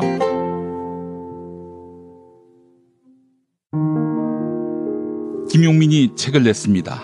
혐오를 혐오하다. 보수 기독교가 하나님과 성경의 이름으로 벌이는 혐오. 그 혐오는 모두 거짓이고 범죄임을 김용민이 간절하게 또 신랄하게 이야기합니다. 하나님과 성경의 이름으로.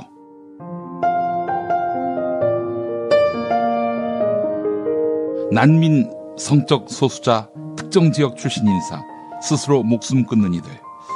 기독교는 이들에 대한 저주를 멈추십시오. 김용민의 새 책, 혐오를 혐오하다. 지식의 숲에서 나왔습니다. 지금 다른 방송을 듣고 계십니까? 경로를 재탐색하겠습니다. 목적지 김용민 TV에 도착했습니다. 김용민 브리핑이 연결되었습니다. 방송 청취를 시작합니다. 안내를 종료합니다.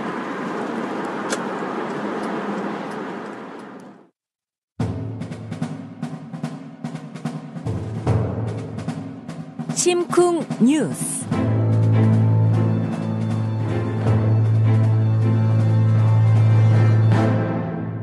심쿵 뉴스입니다. 신민정 뉴스 캐스터 어서 오십시오.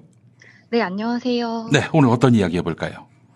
네, 21대 국회 원구성이 끝나고 상임위원회 배치까지 끝나면 이제 본격적인 입법 전쟁이 시작될 겁니다. 네. 김용민 앵커는 가장 핫할 법안이 뭐라고 생각하세요? 저는 뭐 차별금지법이라고 생각합니다. 네, 바로 차별금지법입니다. 네. 이건 보수와 진보의 대격전이 벌어질 이슈입니다. 네. 이 이슈를 미리 짚어보려고 합니다. 아, 좋습니다. 어, 차별금지법, 차별금지법. 모르시는 분들을 위해서 소개해 주시죠. 네, 차별금지법은 남녀, 이성애, 동성애, 음. 출신 국가나 인종, 나이, 장애 여부와 같은 것으로 음. 차별받지 않도록 하는 법률을 말합니다. 예. 2007년 유엔 인권이사회가 포괄적 차별금지법 제정을 한국에, 권, 한국에 권고했었는데요. 네네. 2007년부터 세 차례에 걸쳐 입법이 시도됐지만 번번이 어, 무산됐습니다. 2007년부터였군요. 예. 네, 그렇습니다. 21대 국회에서는 정의당 비례대표 2번 당선자 장혜영 의원이 음. 차별금지법 발의를 준비하고 있는데요. 네. 차별을 했을 경우 처벌하기보다는 음. 차별을 피할 수 있는데 방점을 둔 법안을 만들겠다. 아, 그래요. 어. 실제로 차별금지법을 반대하는 사람들은 차별 처벌될까봐 염려하거든요. 네. 자, 여기서 최대 쟁점은 아무래도 동성애입니다. 동성애. 동성애를 어떻게 보느냐 하는 부분이 최대 쟁점인 건데, 쟁점을 한번 정리해 볼까요? 네, 차별금지법에서 가장 큰 쟁점은 성적 지향에 대한 내용입니다. 네네. 동성애자를 포함한 성소수자를 차별해서는 안 된다는 건데요. 네네네. 불교계와 진보적 개신교계는 음. 차별금지법 제정을 적극적으로 추진합니다. 음. 성소수자에 대한 차별은 안 된다는 입장이고요. 네네네. 하지만 보수 기독교계는 네. 동성애가 성경적이지 않다고 주장하며 거세게 반발해왔는데요. 어, 그렇죠. 그래서 보수 개신교계는 음. 차별금지법이 기독교를 말살하는 악법이라고 비판하면서 음. 차별금지법 제정을 촉구하는 진보 개신교 단체를 향해서는 음. 종북 단체다, 음.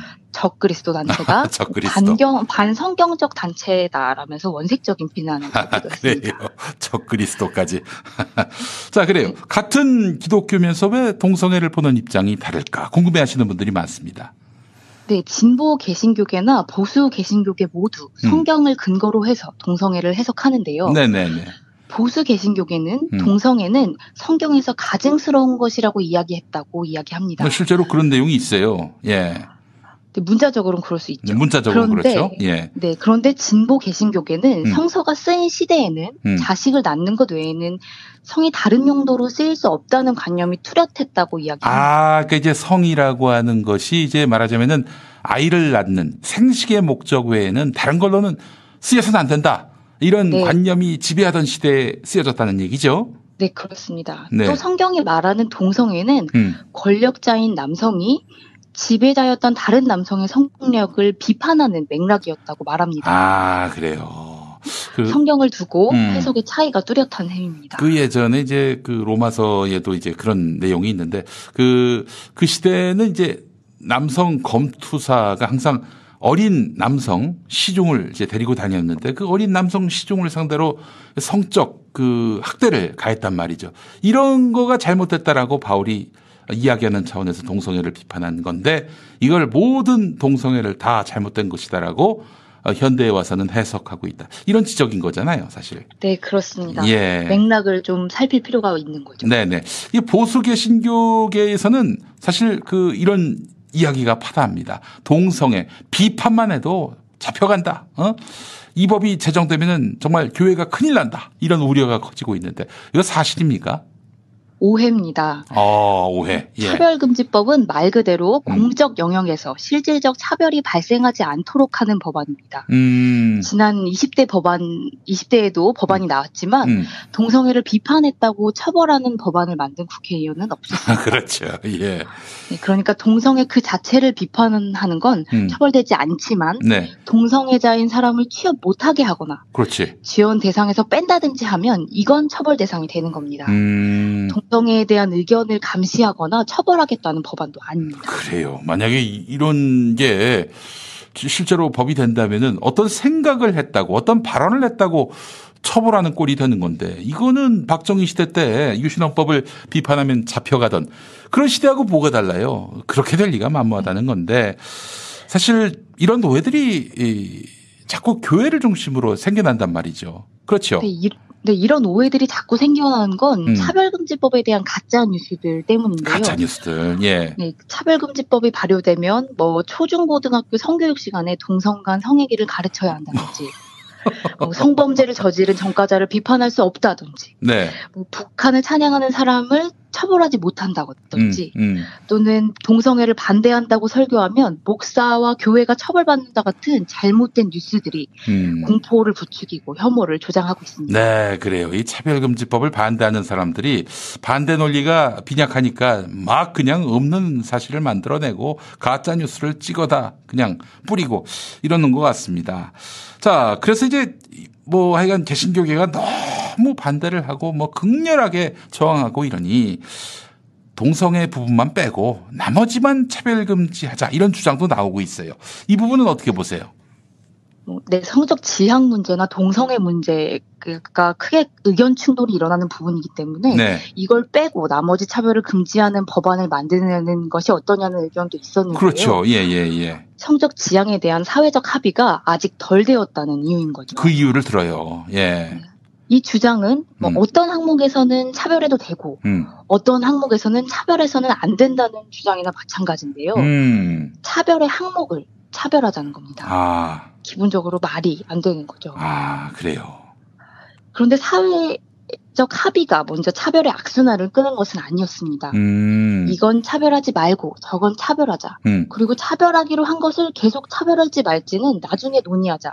뭐 이런 말들이 지금 나오고 있지만 어. 어, 역사상 흑인이나 음. 여성 같은 소수자, 약자에 대한 차별을 없애는 과정을 보면 음. 사회적 합의가 우선된 게 아닙니다. 아, 먼저 법을 바꿨어요. 그렇군요. 그 다음에 사람들의 인식도 바뀌게 된 겁니다. 사실 사회적 합의가 이루어지면 법을 만들 필요가 없죠. 따지고 보면은. 예, 그 법을 먼저 만들고 그런 다음에 사회적 합의가 생길 수 있도록 그 토양을 만들어야 하는 건데 사회적 합의부터 뭐 먼저 이루어내자. 그런 다음에 법을 만들자. 이게 순서가 잘못된 거예요. 예. 네, 편견과 차별이 가능한 항목을 남겨두겠다는 건요. 음, 이 사회적 합의를 기다려보자는 것이 아닙니다. 음, 공포를 조장하고 혐오를 조장하면서 음. 편견과 차별에 기생하는 사람들에게 음. 틈을 주겠다는 거예요. 아, 그렇죠. 이, 이 사람들이 동성애는 유해하자 이렇게 합의했을 때 음. 어, 나중에 동성애도 차별하지 않은 차별하지 말자는 의견이 나올 때까지 가만히 있을 리가 없습니다. 그렇죠. 그 나중에 논의하자 그러면 또 나중에 논의할 때까지 계속 동성애는 잘못된 것이다. 뭐 이런저런 가짜 뉴스까지 섞어가면서 어, 그들을 매도할 것이 분명하기 때문에 그 과정 역시도 또 차별이 가중되는 어, 그런 범죄가 또 어, 이게 더욱 더 심화되는 그런 상황까지 가게 된다는 것이죠. 자, 신민정 캐스터님, 그 지금 국민 여론은 어떻게 나왔나요? 차별금지법에 대해서.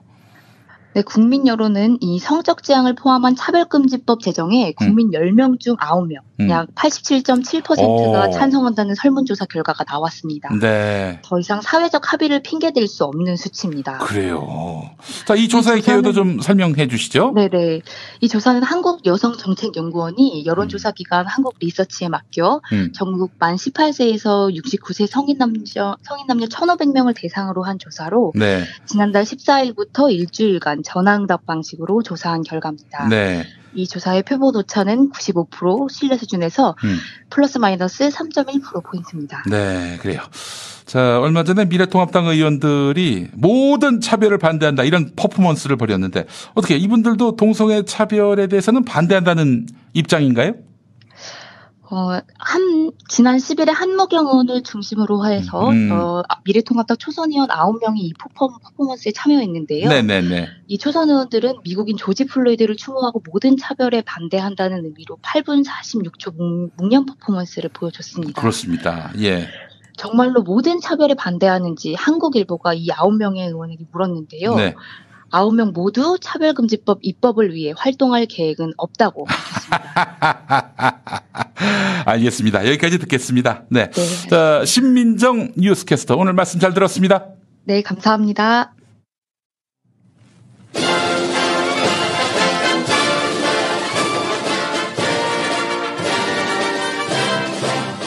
보수의 길을 묻다. 김종알 그리고 안뜰수. 네, 오늘도 보수의 새로운 길을 찾아 떠납니다. 김종할 라떼 통합당 비상대책위원장 오셨습니다. 그 안녕하세요. 하, 허영이도 가고 종배도 가고 무슨 말씀이십니까? 그 호영이하고 종배 몰라? 호영이는 G.O.D의 호영 알고요. 종배는 시사평론가 김종배? 아니야. 아 그러면은 그 종배는 원종배 아나운서? 아 정말 최고의 아나운서지요. 아니야 이 씨발 새끼야. 아 이 새끼 정할못이야. 어? 야 그런데도 이 씨발 시사 프로그램을 한다고 어, 누구예요 그러면은? 너 이 새끼야 주호영하고 이종배 몰라? 어? 우리 그 라떼 통합당 원내대표하고 정책위 의장. 아이 새끼.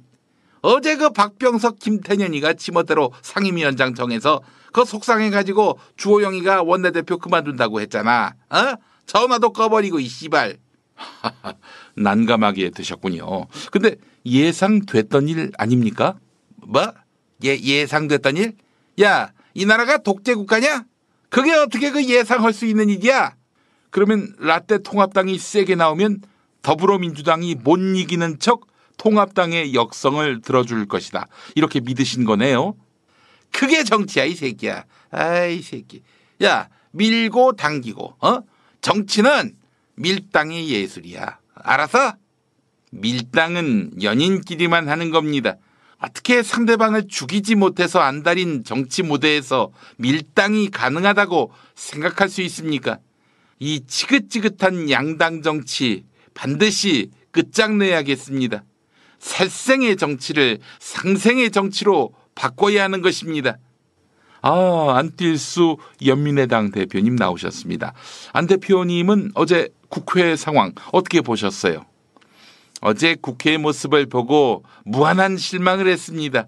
힘없는 자의 양보는 굴욕이지만 힘있는 자의 양보는 미덕 아닙니까? 야당에게 법사위를 주고 원샷, 원킬에 화끈하고 대범한 정치를 보여줬어야 했습니다. 그 딜수야 고마운데 기차 떠나서 기차가 떠나면 어떻습니까? 뛰면서 쫓아가면 되지요. 저 안 뛸 수는 뛸 수 있습니다. 더불어민주당의 일당 독재 막기 위해서 끝까지 뛰겠습니다. 하, 그나저나 뛸수야, 네가 웬일이냐? 어? 우리 입맛에 맞는 이야기를 다 하고, 어? 그 우리 당 들어오고 싶구나. 하하 이 새끼. 근데 말이야 무슨 씨발 프로포즈를 이딴 식으로 탁살 돋게 노골적으로 하니? 어? 네, 그래요. 조금 마이너한 이슈가 됐습니다만은 김종알 위원장님과 안뛸수 대표님의 회동 일정이 조율 중이다. 이런 보도가 나왔어요.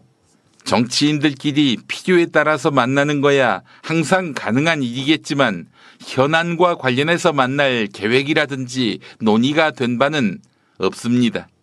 그래요. 김종할 위원장님은 만나실 계획이 있으신가요? 그 띨수당 의석이 세석뿐인데 원구성과 관련해서 그 무슨 힘이 있겠어? 어? 만나더라도 뭘 해야 할지 아무것도 그림 그려지는 게 없는데 그 만나서 뭐해? 아 그러면 이 말이네요. 만날 수 없잖아. 그래 그 느낌이 중요해. 어? 난 그렇게 생각한다고 봐요. 너무 빠른 것도 나는 싫어. 그 너는 회동을 말하지만은 그건 좀 곤란하다고 봐요. 진짜 회동이라는 건 서로 조건이라는데 아, 지금 어디서 많이 들어본 문장이 서로 오가고 있습니다. 그렇습니다. 한 번을 만나도 늦, 아! 그, 그만해, 이 새끼야. 내가 그 쉽게 얘기할게, 어? 어디 조건이 맞아야지, 씨발, 어? 우리가 103석인데, 뛸 수내 세석하고 뭘 할 수 있는 게 있겠어, 어? 힘을 합쳤을 적에 국회 선진화법으로 저지할 수가 있겠어? 아니면 하다못해서 다수결 입법을 저지할 수 있겠어? 그러면 다 죽으십시오. 뭘 해도 되는 게 없으면 아 그렇지 않아도 파업에 들어갔어 이 새끼야. 어? 야 근데 그 막상 파업에 들어갔는데 그다음엔 뭘 해야 할지 그참 답이 없더라고. 어? 그냥 세비만 받고 집에 있자니 엉덩이가 들썩들썩해서 그래서 제가 좌파 정당에 있으면서 참 많은 걸 배웠습니다. 우선 황교안 씨가 써먹던 거 쓰시기 바랍니다. 삭발하고 단식하고 거의 새끼야 그 삭발하니까 금세 머리카락이 자라고 어 단식도 열흘을 넘기는 놈이 없더라고 어 그거 못해 어 그리고 또 씨발 그렇게 했을 적에는 너 같은 새끼들이 낡은 투쟁이라고 지랄할 거 아니겠어? 아 그러면은 레벨업을 하는 겁니다. 고공농성을 하는 거지요. 왜 국회에 돔이 있지 않습니까? 돔. 반 원짜리 돔. 그 위에 100명이 올라가서 농성을 벌이는 겁니다. 하이 족 같은 새끼. 야 이제 존나 더울 텐데 이 씨발. 어? 또 장마나 태풍이 와 봐. 어? 게다가 낙너라도 떨어져 봐. 다 거지가 될 텐데 이 씨발. 너 같으면 그거 할 수 있겠어? 그 그러면은 삼보일배나 오체투지 어떻습니까? 여의도 국회에서 청와대로 또 세종 정부청사까지 여당이 백기를 때까지 무한 반복 삼보일배 오체투지 하는 것입니다. 아 이거 씨발 새끼. 야 그러다가 무릎이 나가고 허리가 나간다고 이 새끼야. 어? 야 그러다가 영원히 국회 등원 못하고 병원에 등원하잖아 이 새끼야. 어디 말 같은 소리 내야지 이 새끼야. 그, 아 그러면은 그 폭식 투쟁 어떨까요? 국회 앞마당에서 날이면 날마다 먹기만 하는 겁니다. 대신 화장실 안 가는 겁니다. 똥오줌 안 싸는 투쟁을 벌이는 거지요. 더 이상 못 먹겠다는 의원이 나오면 문짝대어다가 음? 그 장희빈 입에다가 사약을 넣듯이 쌈에 삼겹살을 싸서 입속에 쑤셔 넣 아! 야, 그거 너나 해라. 어? 이 씹새끼야. 좋은 아이디어 드렸는데 실망입니다. 그나저나 안티에스 대표님 어제 정부가 요청하면 특사단의 일원으로 북한에 갈 생각이 있다 이렇게 말씀하셨어요. 네, 제가 그런 말 했지요. 근데 말입니다. 정세현 전 통일부 장관이 비웃었어요. 특사는 대통령과 호흡을 같이 하는 사람이 가야 북쪽에서도 환영한다. 난데없이 아무나 갈 수 있는 게 아니다. 이렇게 지적했습니다. 난데없는 제안을 하셨다가 난데없는 비웃음을 당하셨어요. 하긴 정세현 장관이 맞는 말씀을 했어요. 대통령이 못 가서 특사가 가는 건데 그 특사가 대통령하고 친하지 않는다면 그렇지 않습니다. 문재인 대통령과 제가 얼마나 가까운 사이인데요. 어, 그래요? 그 얘기는 처음 듣는데요? 2012년 기억 안 납니까? 제가 문재인 후보를 위해서 단일화해 줬지 않습니까? 그래요. 그때는 2012년일 아닙니까? 불과 8년밖에 안 됐습니다. 많은 분들이 그때 단일화를 감격의 단일화, 역사적 단일화라고 말했습니다. 근데 누- 누가요? 그 제가요. 그 뒤수야 8년 전 2년으로 말한다면 말이야. 그 난 4년 전에 문 대통령과 동지였다고 봐요. 내가 그 최근 시점으로 본다고 했을 적에 너보다 더 친했다고 볼 수 있는 거지. 그렇게 말하자면 김종할 위원장님과 안뛸수 대표님은 3년 전에 대선 때 동지였어요. 안뛸수 대선 후보의 개혁 공동정부 준비위원장, 사실상의 선대위원장을 맡으셨어요. 근데 지금은 두 분의 관계가 어떻게 된 겁니까? 상대를 뭘로 보세요? 어, 나는 새, 어? 세석밖에 안 돼서 새. 저는 털, 노털로 봅니다. 노털, 털. 아! 아니 왜 때리십니까? 에이그 에이그 뭐, 뭐라고요? 새 그리고 털 이런 새털처럼 가벼운 분들. 자 안딜수 대표님 오늘 아침에는 북한군이 평화를 위해 물러섰던 자리에 다시 초소를 세우고 요새를 만든다고 했어요. 이 골치 아픈 현실 어떻게 해결해야 합니까? 아, 우리 정부가 북한에게 밀려서는 안 됩니다. 분연히 일어서야 합니다. 그리고요. 눈을 부릅떠야 합니다. 그리고요. 주먹을 불끈 쥐어야 합니다. 그 다음에는요. 이를 악물어야 합니다. 그 다음에는요. 배에다가 힘을 줘야 합니다. 그 다음에는요. 관략근에 힘을 줘야 합니다. 이렇게 아이 씨발 지저분한 새끼. 아우 이 씨발 방구. 그것도 똥방구 이 씨발. 어? 야 이 씨발 새끼야. 낮에 뭐 먹었어 이 새끼야. 내가 너무 심했나? 그리고 그런 다음에 뭐 하냐고요. 관략근에 힘 준 다음에. 이 씹새끼야! 그걸 왜 나한테 물어봐? 왜 세석밖에 안 되는 나한테 물어보냐고. 만날 어려운 건 나한테 물어보고. 내가 호구야? 어, 호구. 호구 맞지? 호텔서. 어? 영감님은 그만 좀 빈정대세요. 그 이 새끼야 이렇게 아무 건더기도 없이 씨발 무책임하게 떠들 거면서 왜 나한테 면담을 신청해? 집에 가서 네 마누라하고 이불 뒤집어 쓰고 회담을 하고. 아! 아니 안 대표님 왜 또 저를 때리세요? 빨리 끝내자. 저녁 운동 나가야 한다. 네 오늘도 보수의 길은 안개 속이네요. 안개 속에서 나는 뛰었어. 외로워서 아! 아, 왜 때리세요? 안개 속에서 나는 울었어야, 이 십새끼야. 가사 똑바로 외워.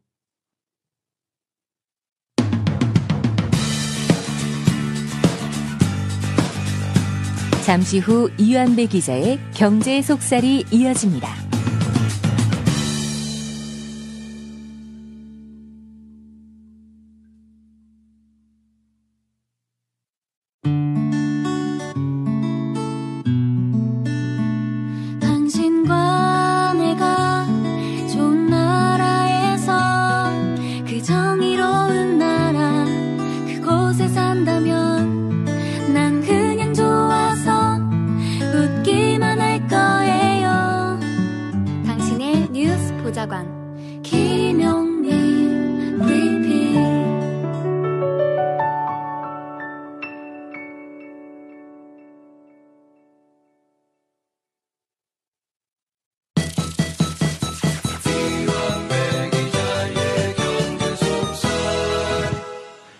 네, 유성 가면 피터님이 이완배 선생님 나올 시간이라고 말씀하셨네요.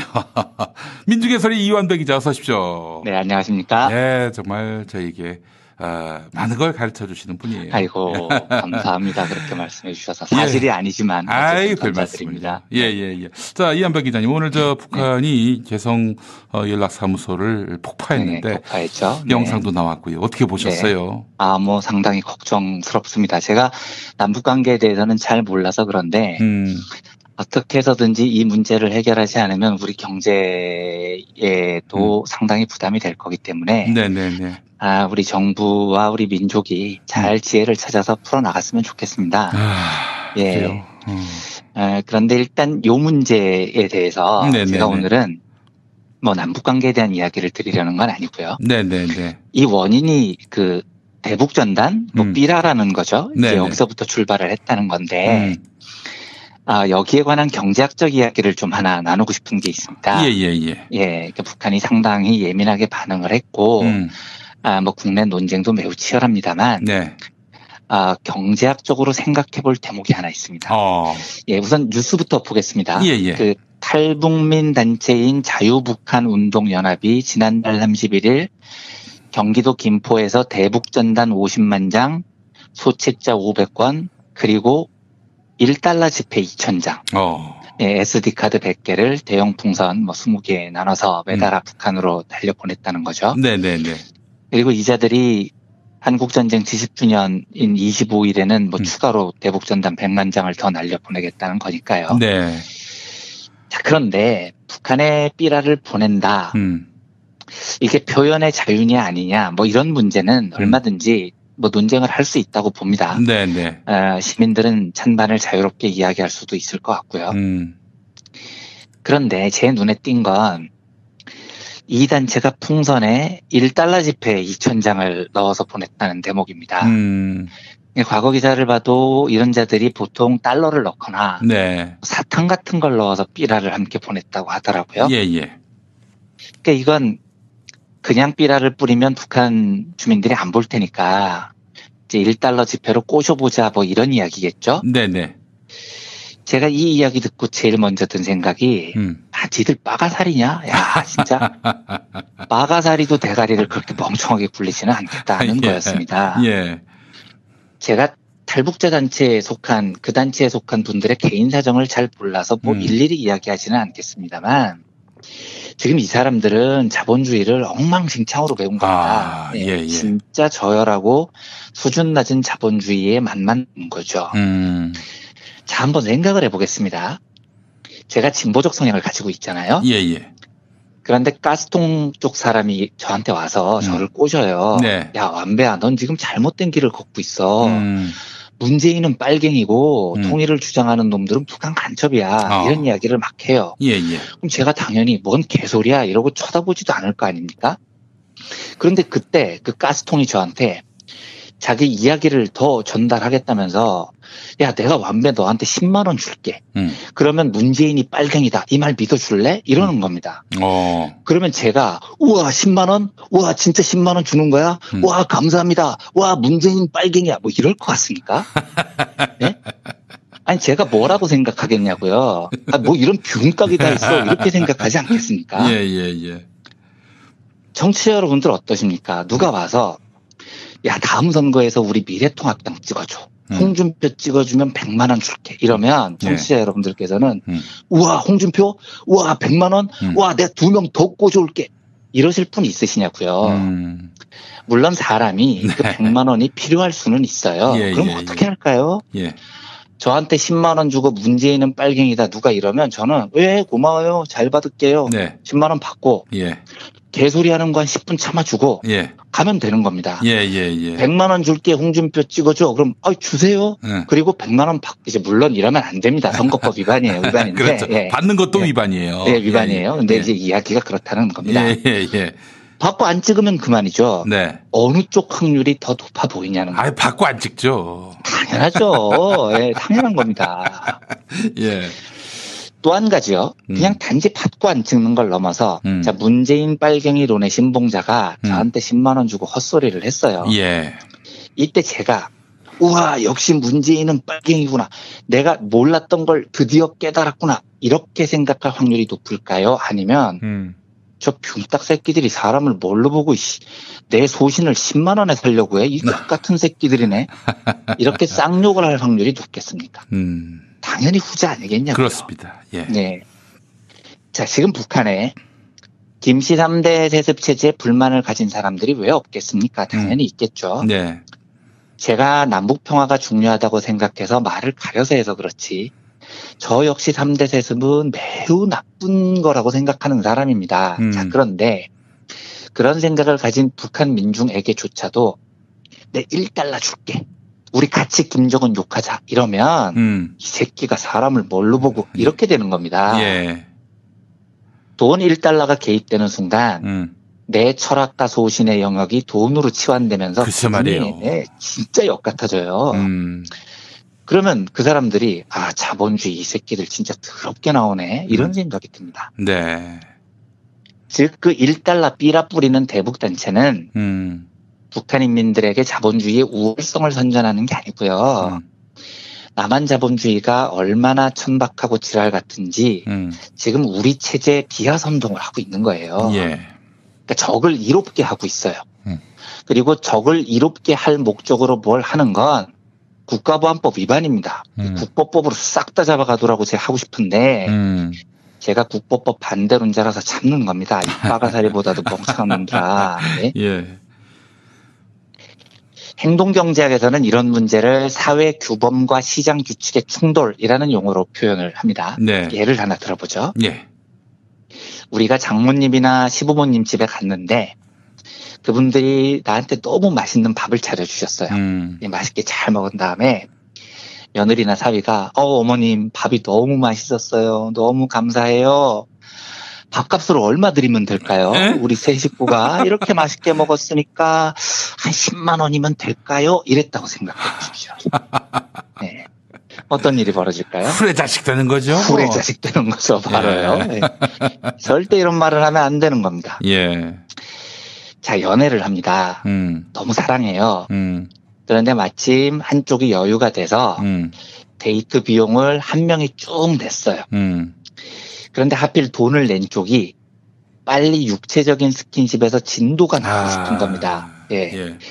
그래서 데이트 비용을 낸 쪽이 이렇게 이야기를 한다고 생각을 해보세요. 음. 자기야, 내가 자기한테 지금까지 쏟아부은 데이트 비용이 총 235만 원이야. 이 정도면 오늘쯤은 나하고 하루 자줘야 되는 거 아니야? 이렇게 이야기를 했다고 생각을 해보세요. 예. 어떻게 되겠습니까? 아, 이거 뺨 맞죠, 바로. 예, 그 연, 뭐, 뺨 맞고 그 연애는 그날로 깨지는 예, 그날로 거죠. 깨지는 거죠. 예, 네. 예, 예. 제가 조금 전에 든 이 두 가지 예는 제가 지어낸 이야기가 아니고요. 음. 천재행동 경제학자 댄 에리얼리 듀크 대학교 교수가 책에 쓰고 자주 드는 예입니다. 음. 부모가 자식에게 맛있는 밥을 차려주는 것, 사랑하는 사람에게 밥을 사고 술을 사는 것, 음. 이건 도덕이나 사랑, 우정이나 연민 같은 사회적 규범의 영역입니다. 네. 반면에 내가 밥을 얻어 먹었으니까 돈을 줘야겠다라고 생각하는 건 음. 시장 거래의 원칙이죠. 네. 이건 시장 규칙의 영역입니다. 음. 뭔가 받았으면 음. 대가를 치러야 하는 곳이 시장이니까요. 음. 그런데 사랑이나 우정 같은 사회 규범의 영역에서 해결해야 될 문제를 음. 돈이라는 시장의 영역으로 해결하면 어떤 일이 벌어지느냐? 개새끼 취급받고 욕만 처먹는 겁니다. 그렇죠. 예, 예. 예. 네. 세상 사람 모든 사람들이 음. 돈몇 푼 쥐어주면 우와 돈이다 와 3만 원이다 와 감사해요 이러지 않는다는 겁니다 음. 왜냐하면 인간의 세상에는 시장의 영역만 있는 게 아니라 사회 규범의 영역이라는 게 있습니다 음. 그리고 때로는 이 사회 규범의 영역이 시장의 영역을 압도할 정도로 강합니다 음. 이와 관련한 몇 가지 실험을 살펴보겠습니다. 이 연구는 에리얼리하고요. 세인트 토마스 대학교 제임스 헤이먼 교수 두 사람의 공동 연구입니다. 음.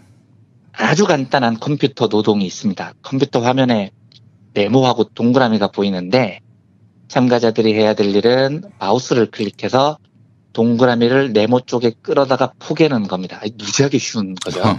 네. 실험 참가자들에게 이걸 최대한 5분 동안 많이 옮기라고 시킵니다. 음. 이 일에 대한 보상이 있습니다. 음. 첫 번째 그룹에게는 5달러를 줍니다. 이게, 이게 바로 시장 규칙의 영역입니다. 예. 예, 네가 그 포개는 노동을 해주는 대가로 5달러를 줄게 이거죠. 음. 두 번째 그룹에게도 보상금을 주는데 엄청 조금 줍니다. 50센트 줘요. 네. 우리 돈으로 하면 한 500원 하나요? 네.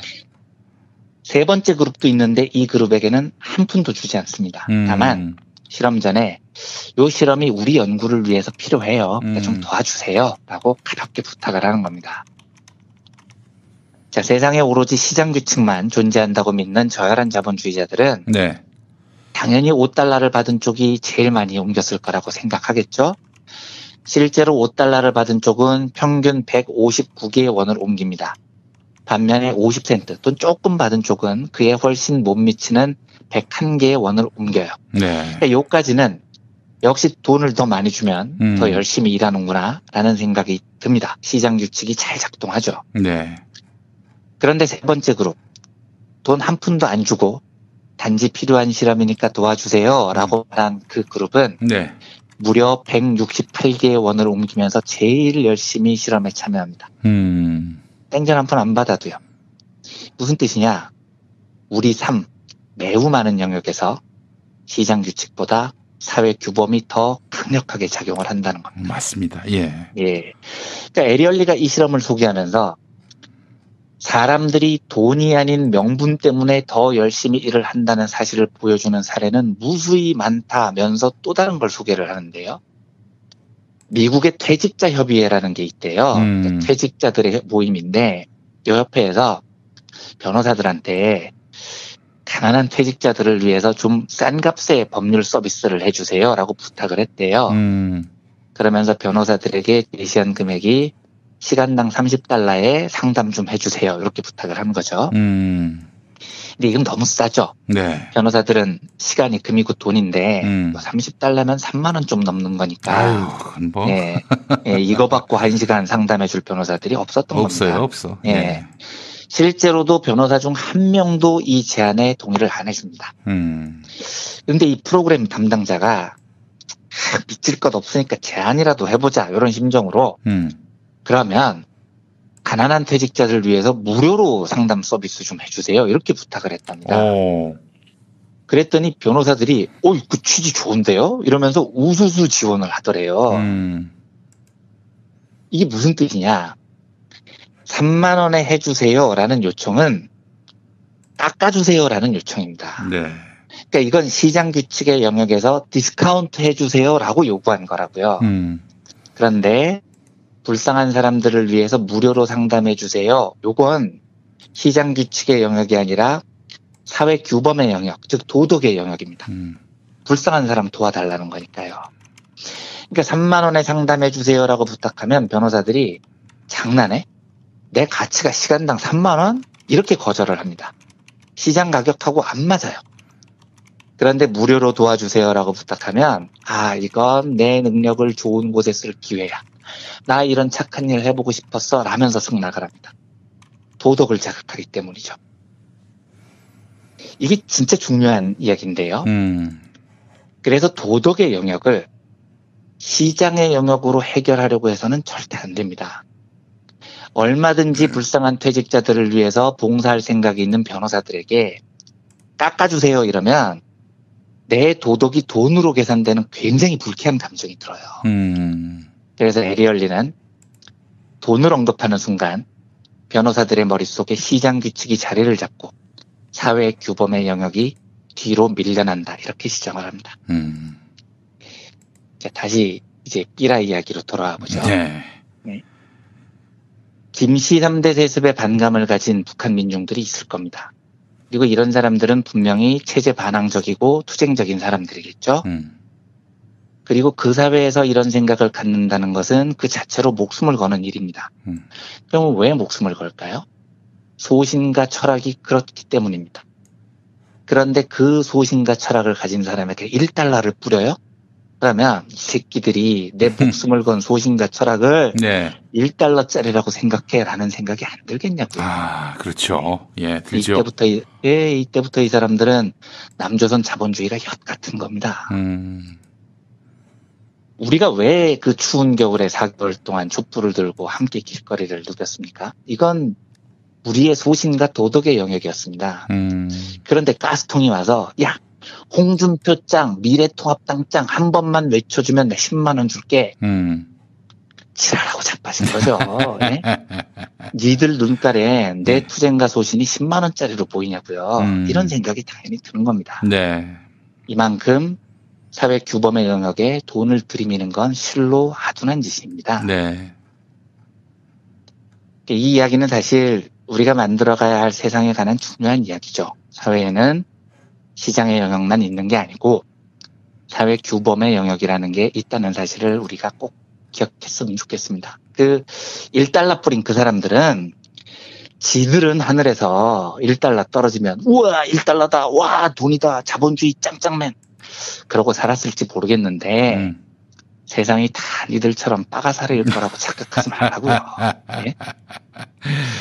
예, 이런 애들이 사회에서 목소리를 높이고 주류가 되면 우리 사회가 너무 비참해지는 겁니다. 네. 부디 우리 사회가 시장보다 더 강력한 힘으로 이 사회를 바른 길로 인도하는 사회 규범의 영역을 존중했으면 좋겠습니다.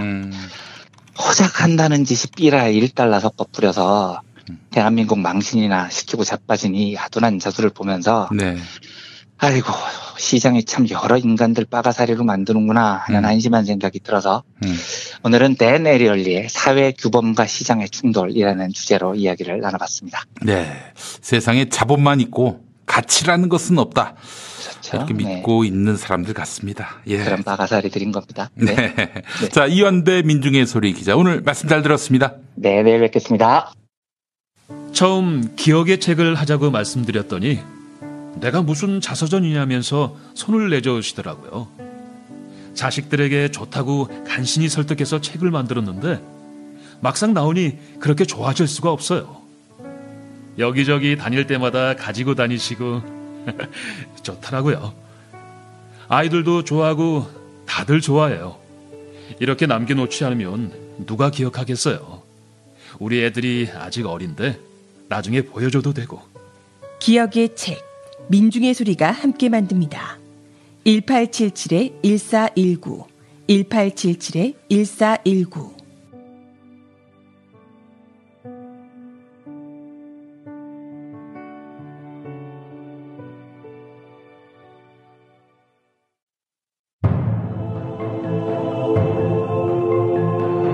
시사 직박구리 지켜보면 볼수록 관멸만 자아내는 남조선 당국과 더 이상 마주 앉을 일도 논의할 문제도 없다는 결론에 도달하였다. 북한 조선중앙TV. 참을 만큼 참았다는 그들의 말.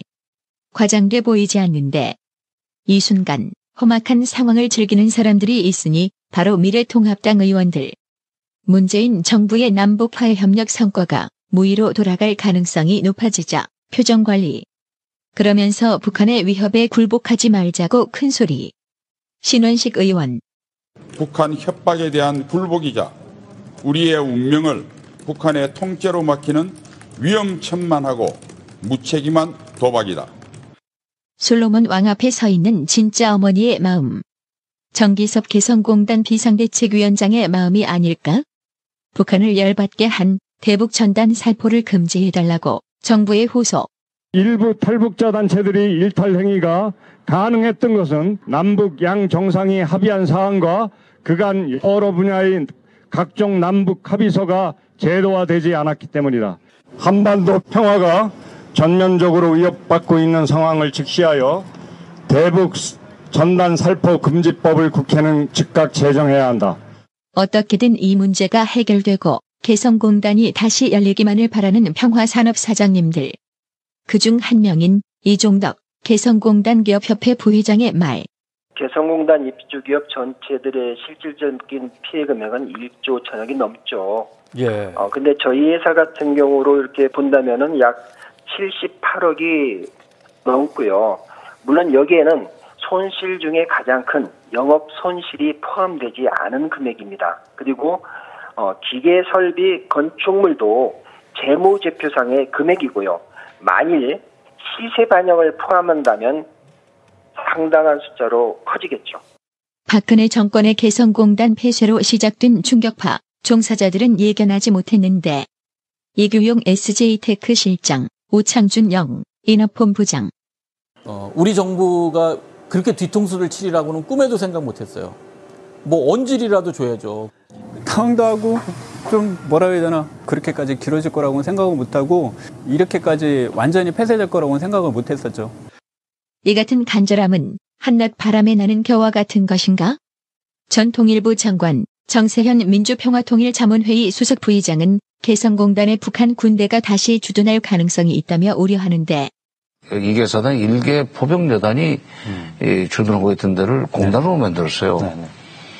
그 개성공단 내에 지금 군 부대가 진주할 가능성도 있습니다. 원래 군인들이 있던 데니까. 이제 미국에게 호소할 때 김태년 더불어민주당 원내대표 미국은 개성공단과 금광산 관광이 조속히 재개될 수 있도록 대북 제재의 예외를 인정해 줄 것을 촉구합니다. 또 정세현 부의장 우리 정부가 미- 북한한테 이런 모욕을 수모를 당하게 만든 것이 사실은 미국이었단 말이야. 그러면 미국에 대해서 할 말을 해야지. 가서 미국에서 무엇을 이야기할까?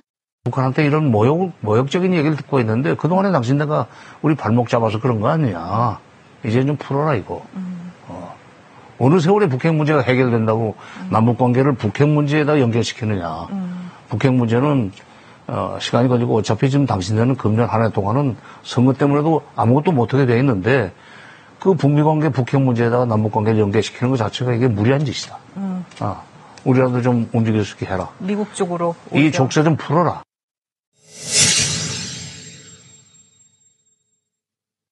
어제 YTN 라디오 노영희의 출발새 아침에 출연한 개성공단 의류공장 박진성 사장. 북한 노동자들을 그리워하며 그랬는데 그 당시에 어떠셨습니까? 북측의 이미지라든가 당시에 개- 개성에서 북한에서 보내준 사람들을 보았거나 이랬을 때 또 받아서 교육을 시켜보니 그야말로 솜씨가 너무 좋더라고요. 아, 그렇군요. 그 원래 이제 봉제 경험도 한 사람 그도 없는데 네네.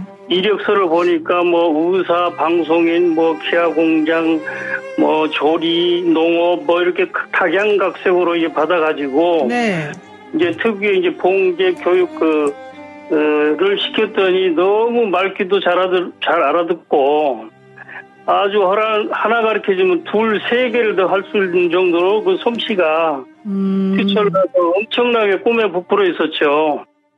박 사장님, 그 꿈 지우지 마세요. 다시 만나 노동의 기쁨을 나눌 그날이 다시 올 때까지 그날이